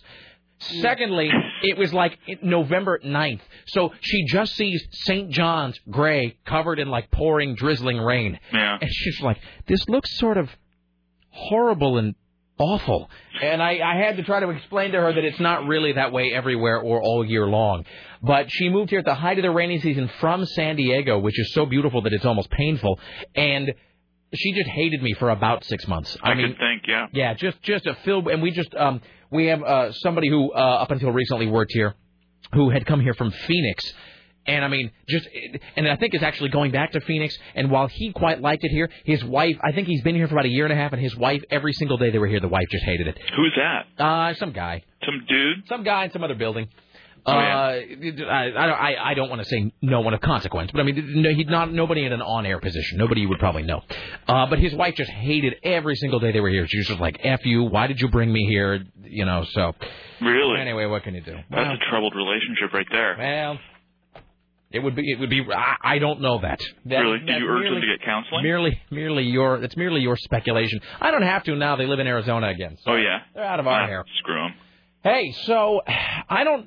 I was reading your column today. and I don't. I, I'm unclear about this show Quarter Life that you're talking about. Are you? What's what's unclear about So this is to you? okay, but this is not a TV show. This is like a web, a, web web webisode, webcast, whatever they're calling it. That's a web only television program. Oh, but dude, oh, but dude, the news has changed so much, even since this morning. Okay. But uh, so the show Quarter Life, yeah, This is from the 30 something My So Called Life guys. exactly right. Now, could they not find a television network to pick the show up, and so they just started to foist it off onto the idiot masses via the web? Well, um, yes and no. Okay. So first they developed it for ABC, and ABC was all like, eh. So, uh, so Is that the actual res- the the memo just said eh that's how they talk. signed? Okay. And so then they were all like, so then they're like, okay, well, screw you. We're just gonna, we're gonna, we're gonna be modern and come up with some. Hello. Hi. What was that? I don't know. I think there's sounds happening in your head, Peter. Are the roaches crawling all over you? And with and they're playing piano music. Okay. Uh, anyway, so yeah, so what they did is that so then they decided I don't know if this came if they came up with some sort of artsy uh, financing or what it is that they did, but they they started airing the thing on um, this website last week, quarterlife.com, and it's also somewhere in MySpace, just in little like 15, 16 minute mini segment episode lit on web web things to use a lot of terms, and then You're, really just desperately trying to find one term that sums the whole thing up, and you can't really find one term that sums this all up, so you're just cramming them together like so much conversational fruitcake. True, and eventually one of it will one of those will begin to fly. All right. So uh, so anyway, so then they began to do this. But meanwhile, even before all this uh, hit the intranet, they were in talks with a uh, savvy NBC, who have already realized, of course, that uh, if the strike goes on, they're going to run out of original programming toot sweet. So why not take this already produced quarter something show and uh, and put it on their air, which is what which is precisely what they're going to do.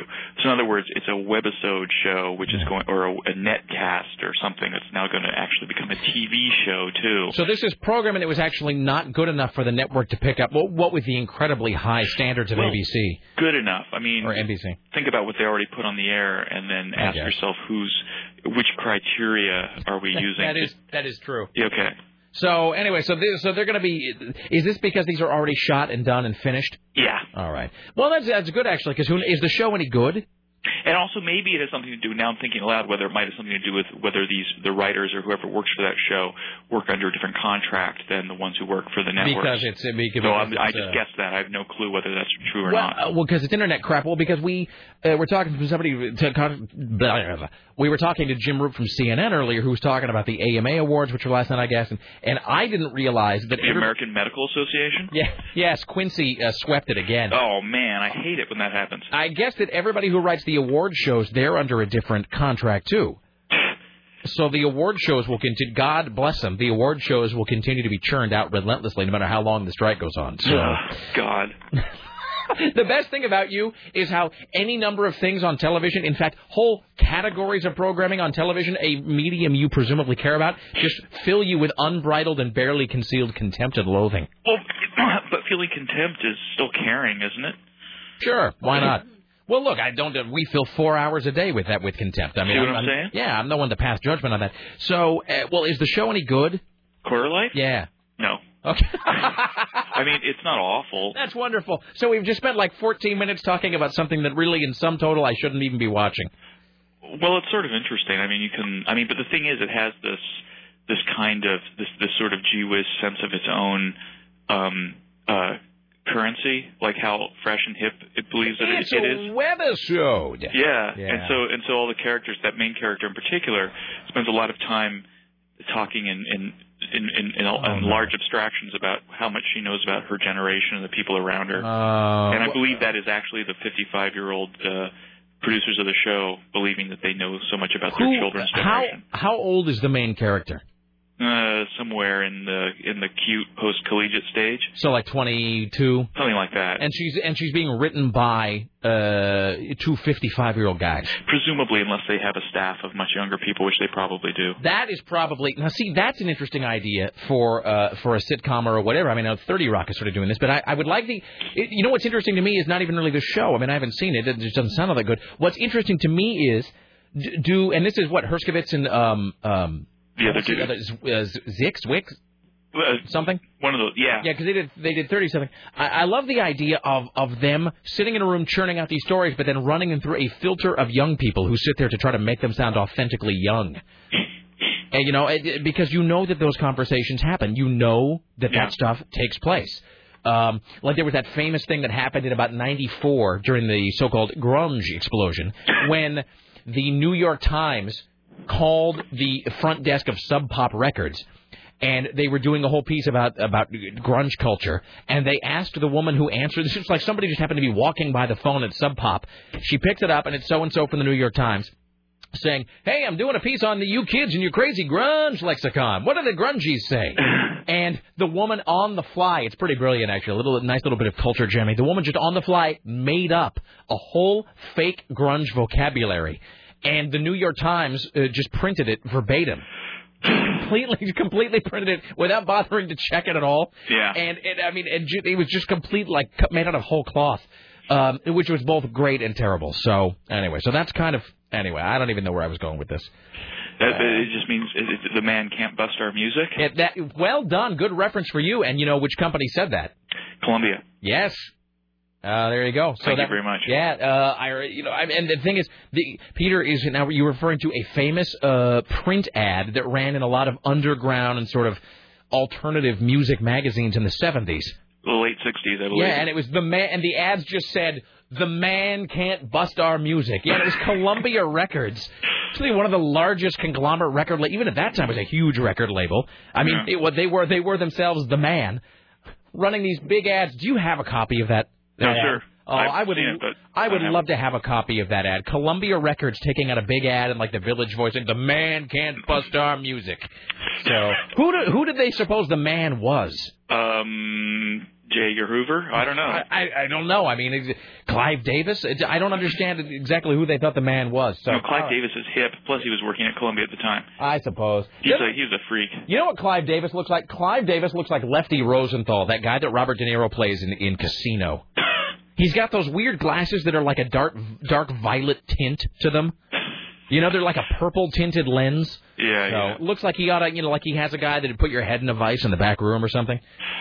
Why not? All right. So anyway, well, quarter life done. Don't care about that anymore. Yeah, but there's another cool show that you want to check out on the net called uh, The Burg, which is shot by, which is like the real version of Quarter Life because it's actually produced and shot by freaky New York kids Okay. who, uh, in in Williamsburg, and uh, and it's about their life, and it's way more raw and way more uh, way funnier, and just feels more Is it a of scripted show? yeah, it's scripted. But it but it's good.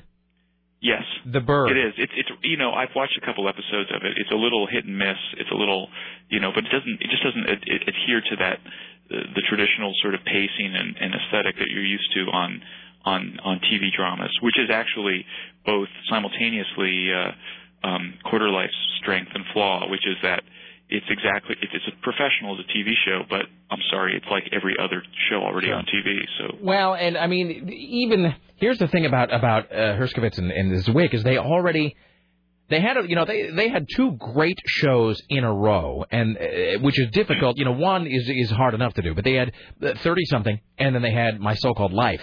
And I, I guess they had some crap after that that nobody watched, but uh, but even as look as much as I loved my so-called life and as much as I loved thirty something, and I really did, um, both of those shows did occasionally they walked right up to the edge of just being very precious and aware, as you said, of aware of how sort of of how great and quirky and sort of touchy feely they were. yeah, And those guys, you know, they they, they always ran right up against the, the line of self parody. So I think when you run right up against the line of self parody for most of your career, you inevitably fall on the wrong side of that demarcation.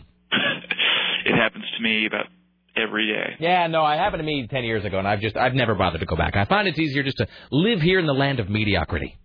That's yeah. And we're done. Uh, hey, are you on next week, sir? No, I'm actually going to be out of the country next week. Really? Where are you? Oh, wait. that. This is you're going to. Don't tell me. Don't tell me. You're going to Belize. No. What you in Belize? I was. Oh, but you're not going. that was back. already that already happened. Okay, where are you going? Uh, to to a to a secret safe. You can like we're gonna stalk you in Peru or wherever it is. I am going. to England England. Oh, really? Where? Uh, why? For what reason? Just cause? for uh on assignment for professional reasons. Oh, because of the McCartney book. Or no, I'm sorry, not the McCartney book. The, oh yeah, the McCartney book. Yeah. I'm sorry. I was trying to make sure that I didn't f it up, and then I did. Well, um, so okay. you're so you're going there for the McCartney book. Yes, sir. Fantastic, excellent. Well, uh, safe. Uh, how long are you there for? Two weeks. Okay. Well, have a safe trip. Thank you. And uh, we will speak with you when you return, my friend. Have a happy Thanksgiving. Thank you. You too. Best to you and yours, Peter Carlin. And yours. All Not right. you though, but just yours. Thanks so much. Okay. All right, there you go. Read him in print in the Oregonian or online at OregonLive.com. Peter Carlin, ladies and gentlemen. I love that guy. All right. Me too. He's, he's a little crazy today. I like Yeah. things like that. Should we take a break, or do you want to hear the oozing story? Oh no, let's break. Okay. We'll come back with Tim Riley, the audio from the worst story ever, and uh, we'll do the top five. Great top five today. All right. Uh, don't forget, uh, best ofs tomorrow and Wednesday, although Sarah and Tim will be here. Uh, and then we will be live on Thursday for our annual Halloween. Halloween. Hi, I'm in vacation mode. Uh, we'll be back Thursday for our annual Thanksgiving program. And You then uh, live July? Friday as well. What the hell I'm doing. Anyway, back after this.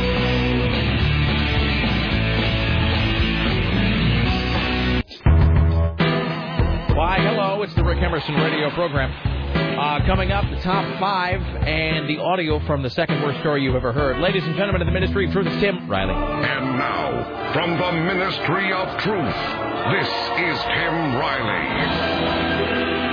Mike Tyson has been sentenced to 24 hours in jail and three years probation. This for a drug possession. He pled guilty to a single felony count of cocaine possession back in September. And then he was, uh, let's see, he'll be serving his jail time uh, tomorrow morning and left the courthouse without speaking to anyone. Time for a Hick Watch. Here's your Hick Watch for Monday on the Rick Emerson Show. Copenhagen makes me feel so good. Copenhagen, the way I know it should. Well, I put a little chew in my mouth, go spitting, slobbering all around the house. That Copenhagen makes me feel so good. Oh, yeah. This comes to us from Texas. Reviewers have found 109,263 errors in sample copies of math textbooks to be used next fall in Texas. How many errors in the math books? 109,263,000. Insert, insert joke here about how that number is probably not even close to accurate. Uh, one second grade math book, for example, has 4 plus 7 equaling 10. This explains so much, doesn't it? Many of these errors are spread over 164 textbooks and online materials. They're blamed on the translation from English to Spanish. Of Do course. they add differently than we do Yes, because in, Spanish, 4 plus 7 does equal 10. That's a little known fact. Uh, the math books were expected to be error-free. really? By the time classes begin. Yeah, they're aiming high there in Texas. Uh, Boston-based publishing giant Houghton Mifflin Company is responsible for 79% of the errors uh, found in both student and teacher material. That's wonderful. That's your Hick Watch. All right, there you go. There's your Hick Watch for Monday. Copenhagen makes me feel so good. Copenhagen, the way I know it should. Well, I put a little chew in my mouth, go spitting, slobbering all around the house. Copenhagen makes me feel so Yes, we do. How about you? Who wants a Britney Watch? Oh, I do, I do. Ladies and gentlemen, here's your Britney Watch for Monday.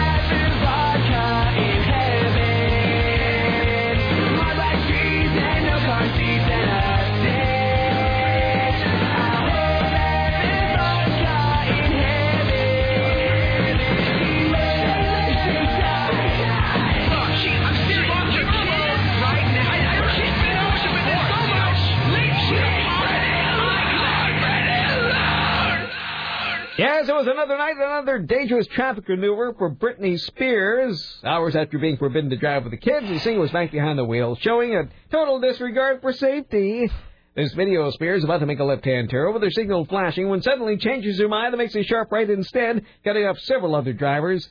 Her Mercedes is still missing its license plate nearly two weeks after she was ordered to obtain one. I mean, I know her defense was that you didn't have to have a plate for seven days, Mm-hmm. but she first got hit for it, I think, almost three weeks ago. So it's it's really stunning she hasn't been in an accident by now. I mean, it's, you got to figure that that's going to happen eventually. Mm-hmm. I mean, the law of averages dictates she almost has to be in an accident sometime soon. And now she's on the offensive with her battle with FedEx is now seeking the help of professionals, not the mental kind, but detectives. It seems the pop wreck wants to prove that she isn't the only one in need to monitor the kids. Uh, TMZ has learned that Britney has hired a team of investigators who are trying to collect info. They've allegedly got photos and videos showing Kevin breaking the law. Spears witnessed K-Fed, uh, K-Fed smoking dope and drinking beer all around the kids. Her camp hopes this will turn the tables in the custody battle. Until this point, it's been completely one-sided against uh, Britney. There you go. Fantastic. There's your Britney Watch from Monday on the Rick Emerson Show.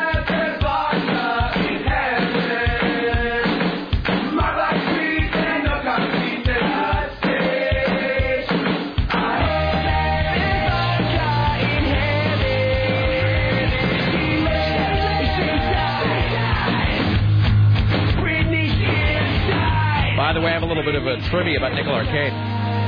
So we were at the Grindhouse Film Festival this weekend. Uh, myself and Lara and Aaron and Siegfried and um, uh, Kat, we were all there. And uh, Brent from the Muddy River Nightmare Band was there. And he has got about 15 hours in the can of a zombie film that, of course, because he's in a band, they were making a zombie film. And uh, the film hasn't been completed yet, but they got like 15 hours of footage. And so Brent uh, is in that, and Peter from Nickel Arcade is in the film, and he plays a guy who kills Brent. How weird is that? Really? He told me that. I, I forget who's a zombie and who's not, but he's like, yeah, he's like Peter from Nickel Arcade's in our movie. He kills me. So at some point that'll uh, maybe come out. All right. Uh, well, here's what I got. I got this uh, audio from this terrible story, and then I got the top five. We have to do the audio first because after today it would be dated. There'll be no point. Okay. Don't you Let's do think? Yes. Okay, this is a report from WCHS. This is the audio from the second worst story you've ever heard. Ew. It's pretty sick. Appalling. Erica Melvin walks away in disbelief, telling her mom what she just found out about the Aristocrat Bar. Now, the story starts three years ago with this health report. Inspectors found a nasty odor in the bar. When they went back and discovered the disgusting truth, the nasty odor was coming from fluids oozing from the bar owner's legs. The uh, By the way, I have to tell you. I have to tell you. Here's how disgusting. Here's here's what a bad, uh, what a bad person I am. Todd the Corpse sent me the story. I think on Friday night. It was all I could do to make it through the weekend without like telling him, "Look, listen to this." He, I could not wait for Monday to get here. That's that's how bad uh, I am inside. I could not wait for Monday to get here. This is just chock full of great sentences. uh, owner has some medical problems, which causes a uh, his legs to weep, and therefore the um, the bar then has a foul odor sometimes. There needs to be some kind of law against that. That's These are people on the It's street. unhealthy. It's pretty foul. I wouldn't want to go there. But I did. I wanted to find out how a man's legs could leak fluids onto the floor of his bar for years. I really wanted to see what the place looked, or more importantly, smelled like. Carl Scarberry is the owner of the Aristocrat. The place doesn't do a whole lot of business. At least we're told they don't sell much beer. But something keeps them open, despite three years of this. Another report from 2005 showing the floors soiled with blood and bodily fluids from leg ulcers. And again the next year, another report three months later, more leaking leg fluids in several locations inside the bar. I finally caught up with Mr. So great that Scarberry. it's called the Aristocrat. No, no, this ain't for advertising. It's for a news story. Ain't for advertising. Well, about what? Well, I want to talk to you about the condition of the bar and your, I guess, the lesions and stuff on your legs. We've I had don't have no lesions or nothing on my legs. I don't know what they, where the hell come from. I don't have I don't nothing on my legs. really, dang old man. we've had a lot of calls about it and people complaining and Well, you whatnot. can see right there, there's none there. Well, can we show it for the camera? No, I'm busy. His legs weren't leaking, but they were swollen, red and yellow. His legs The weren't place leaking. smelled horrible, and we weren't even allowed inside. Disgusting's a very good word. Okay. I hate it. I mean, that's. I can't believe they have a business like that open. And the legs just kept draining on the floor of the aristocrat on into 2007. The last inspection we found showed there was still a foul odor from the exudate draining from Scarberry's legs. Mills says there's nothing the Cabell County Health Department can do to shut the aristocrat down permanently. His legs don't look good, they don't smell good, but it's not a health hazard. But that doesn't fly with folks like Erica who find it hard to believe this kind of kitchen door nightmare is allowed to go on in the 21st century. My new favorite Well, that's radio uh, ridiculous. TV that should have been nipped in the bud the first time it happened. It shouldn't have happened over and over, repeatedly. Health department needs to shut them down. Is what they need to do. But they can't shut it down. And that means unless something has changed, Scarberry's legs can go on leaking oozing fluids onto the floor of this bar for years to come. That's the best um, sentence. That's a McMurtry, Eyewitness News. That's wonderful. Just, let me just, the last sentence is pat, And that means unless something has changed, Scarberry's legs can go on leaking oozing fluids onto the floor of this bar for years to come. In Huntington, that's a McMurtry, Eyewitness You- News. You never think you're going to hear a phrase like that on television. And then there it is. That's from WCHS Patrick McMurtry, my new favorite reporter on my new favorite TV station. He deserves an Edward R. Murrow Award. You know, that really is, well, let's be honest, that is some pretty brave reporting. Because he went up and interviewed the guy who looks a lot like Cotton Hill. We probably don't have time for the top five here, do we? If you want to. Well, Sarah, what time is it? I don't care. What I really do feel kind of sick. Your will to live has been sapped. Well, we have like six minutes. We could do it if we do it fast. No, no, no, no. It's it's it- this top five is so good. Here's how good this top five is. I'm gonna put it off till next Monday. I'll do a top five on Thursday when I'm back, and I'll do it, you know, on Thanksgiving. I'll do a Thanksgiving top five, and then I'll do one on Friday. But since you are going to be here, I'm going to save this one for next uh, Monday because you, especially Sarah, you'll love this top five. Okay. That's how much Rick Emerson So you're cares. gonna you're gonna do it with a fake show on Thursday and Friday then. So there's gonna be a Tim replacing a, tr- a Tim and a Kristen. I should have me. Kristen just call herself Sarah. So we'll have you know, I'm, Okay, Bruce. I'm Rick Emerson, along with Sarah and Tim. Be, be like a, you know, be be like Emerson, Lake and Palmer. When Palmer left Emerson, because Emerson, Lake and Palmer is where they got the nickname ELP from. When when Palmer left, they replaced him with a guy named Cozy Powell, so they could keep. They they went out and they hired a guy whose name started with P, so they could keep the ELP thing. Uh, so they could keep the logo the same, kind of like that CCR thing, Creedence Clearwater Revisited. So uh, there you go. Um, yeah. What? Well, all right then. Okay. Well, Well, Tim and I will be here tomorrow. well, what should we do? We got a couple minutes here, don't we? We have some awkward minutes. I suppose. How how many minutes until the end of the program, not counting the break? Um, about nine and a half. So we got nine minutes and a break. Mm-hmm.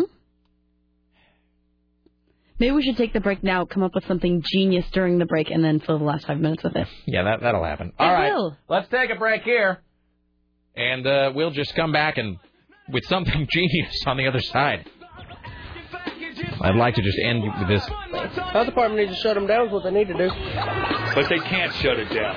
And that means unless something has changed, Scarberry's legs can go on leaking oozing fluids onto the floor of this bar for years to come. Fantastic. Back after this.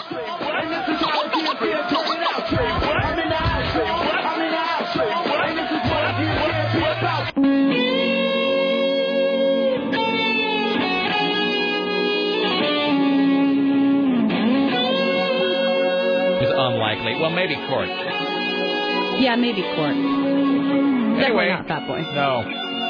Anywho, uh, hi, we now enter the saddest part of the broadcasting day, the final segment of the Rick Emerson radio program. Uh, don't forget, uh, tomorrow and Wednesday, uh, Tim and Sarah will be here. I will not, uh, so we'll have some exciting best of segments. Uh, and then, uh, I don't know, brand new banter and news and whatnot. So uh, those guys will be here. And then uh, on Thursday, uh, we'll be live for our annual Thanksgiving show, and we'll be live Friday as well. All right, we have what, like five minutes here? Yeah. All right. Uh, we will now take random phone calls until the end of the hour. It's 503 733 2970. 503 733 2970. This is what you came up with. Five. This is this is what I came This up with to fill time to the top. Yes, I'm pinning it all on the audience. This is after after spending it really some I don't know what that is. six. so it's 503 733 I'm, 2970. I'm just been waiting for hours for you to say something with an er in it so I could play something. So we will now take random calls. All right. To get us to the top of the. Now I can't even think of anything. to get us to the top of the Um, to the Never mind. uh, um. Hey, so look at this person that asked me to be my MySpace friend. No, I, I can't think of. Tell me who that is. Who is that? Who? Am I really? Sp- That's Matt Peterson. No, it's not. That is. No, it's not. You have to post that on your blog. that is Seriously. not Matt Peterson. Who- I'm like, why is is he it? saying? Um, let's see. He's a he's a dead ringer. He's a what? He's a dead ringer. Do you hear that? It's me whacking it against the desk. That doesn't make any sense.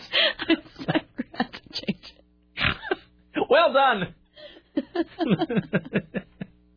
okay, you have that to was put his picture. I'm like, why You- does Matt have a a secret name? you other than have to put that on your blog. It's that is amazing. Hi, you're on the Rick Emerson show. Random caller. Hello. I got something genius for the end of the show. All right, sir. Just give me something random, like a T-shirt or something. No. Wait, this is your idea of a random call. Is calling in asking for something. Oh, okay. Can I please have something? What? What is your idea? Just give some random call or something. Oh, I see. You're not willing to trade any idea for this. You just you the giving of of something to you is the idea. This is Thanksgiving, and someone has to give, and, I, and I'll be thankful. What? Hello? It's, it's th- Hello? It's Thanksgiving. Oh, damn it. We forgot. That was weird. The phones have been doing that a lot That is lately. strange. I can't explain it. Hi, you're on the Rick Emerson show.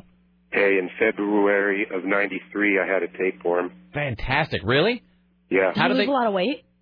I'm sorry. Did you lose a lot of weight? Did you lose weight, sir? Uh, there was really no weight fluctuation. How did Uh, they get it out? How did they? I did. Please tell me how. You, you just want the really quick sanitized version? Yes. Okay. Um, I, w- I was feeling very sick. Didn't want to vomit on the TriMet bus. Thank you. Uh, I was 19, didn't really have a place to stay, so I went to my ex-girlfriend's place and said, uh, can I go to your place? I'm really sick. She saw I was in trouble, so I made it up there, vomited, uh, for the next couple of hours. I mean, I vomited right when I got in the door. Right. For the next few hours, it was simply, uh, defecation, urination, and vomiting, Okay. vomiting over and over and over and over again. There was nothing. I was racked. I was like in a cold sweat. How did you get rid of the tapeworm? I, I, I'm nine seconds away. Okay, I hurry, was hurry, sitting. hurry. I was sitting on the throne due to exhaustion only, but I knew I'm doing. I, I'm. I'm. This is a real story, believe it or not. You Just like gotta- that coin billboard was real. Okay, thank you. No, no, we have no time. Okay. No, no, I don't know. Okay. Hi, final call. You're on the Rick Emerson show. Hello. Hey, hey, Rick, I was gonna. Say, I don't know if I can top that, but what I was gonna say is that for the last five minutes, you should have just left and did the rest of the show from your cell phone. As I was going home. Bye now. Excellent. Great idea, sir. Thank you. Bye. Great call. That's a good oh, way yeah, to this end. is your last show. Yeah, so uh, Till well till Thursday. Thursday. So um so uh, yeah, uh, best of tomorrow and Wednesday, although Tim and Sarah will be here talking and bantering and whimsily doing whatever and Tim will have uh, new news tomorrow and uh, uh Wednesday and then we will be back live on Thursday. Thursday we'll be back live uh, for our annual Thanksgiving program and uh, live on Black Friday as well. So back live on Thanksgiving. Uh, in the meantime, we want to thank Peter Carlin, uh, Adam Klugman. We want to thank uh, Jim Roop and Lisa Desjardins as well. Rick Emerson Show produced today and every day by the lovely and talented Sarah X. Dillon for AM 970 Solid State Radio. In the newsroom, Tim Riley. On the phones, Richie Bristol. Uh, the gatekeeper is Dave Zinn. And, of course, the CBS Radio Portland marketing guru is Susan Reynolds. As always, my friends, don't let bastards grind you down. Uh, be safe. Thanks for listening. Watch out for tapeworms. We'll see you live on Thursday. Bye now.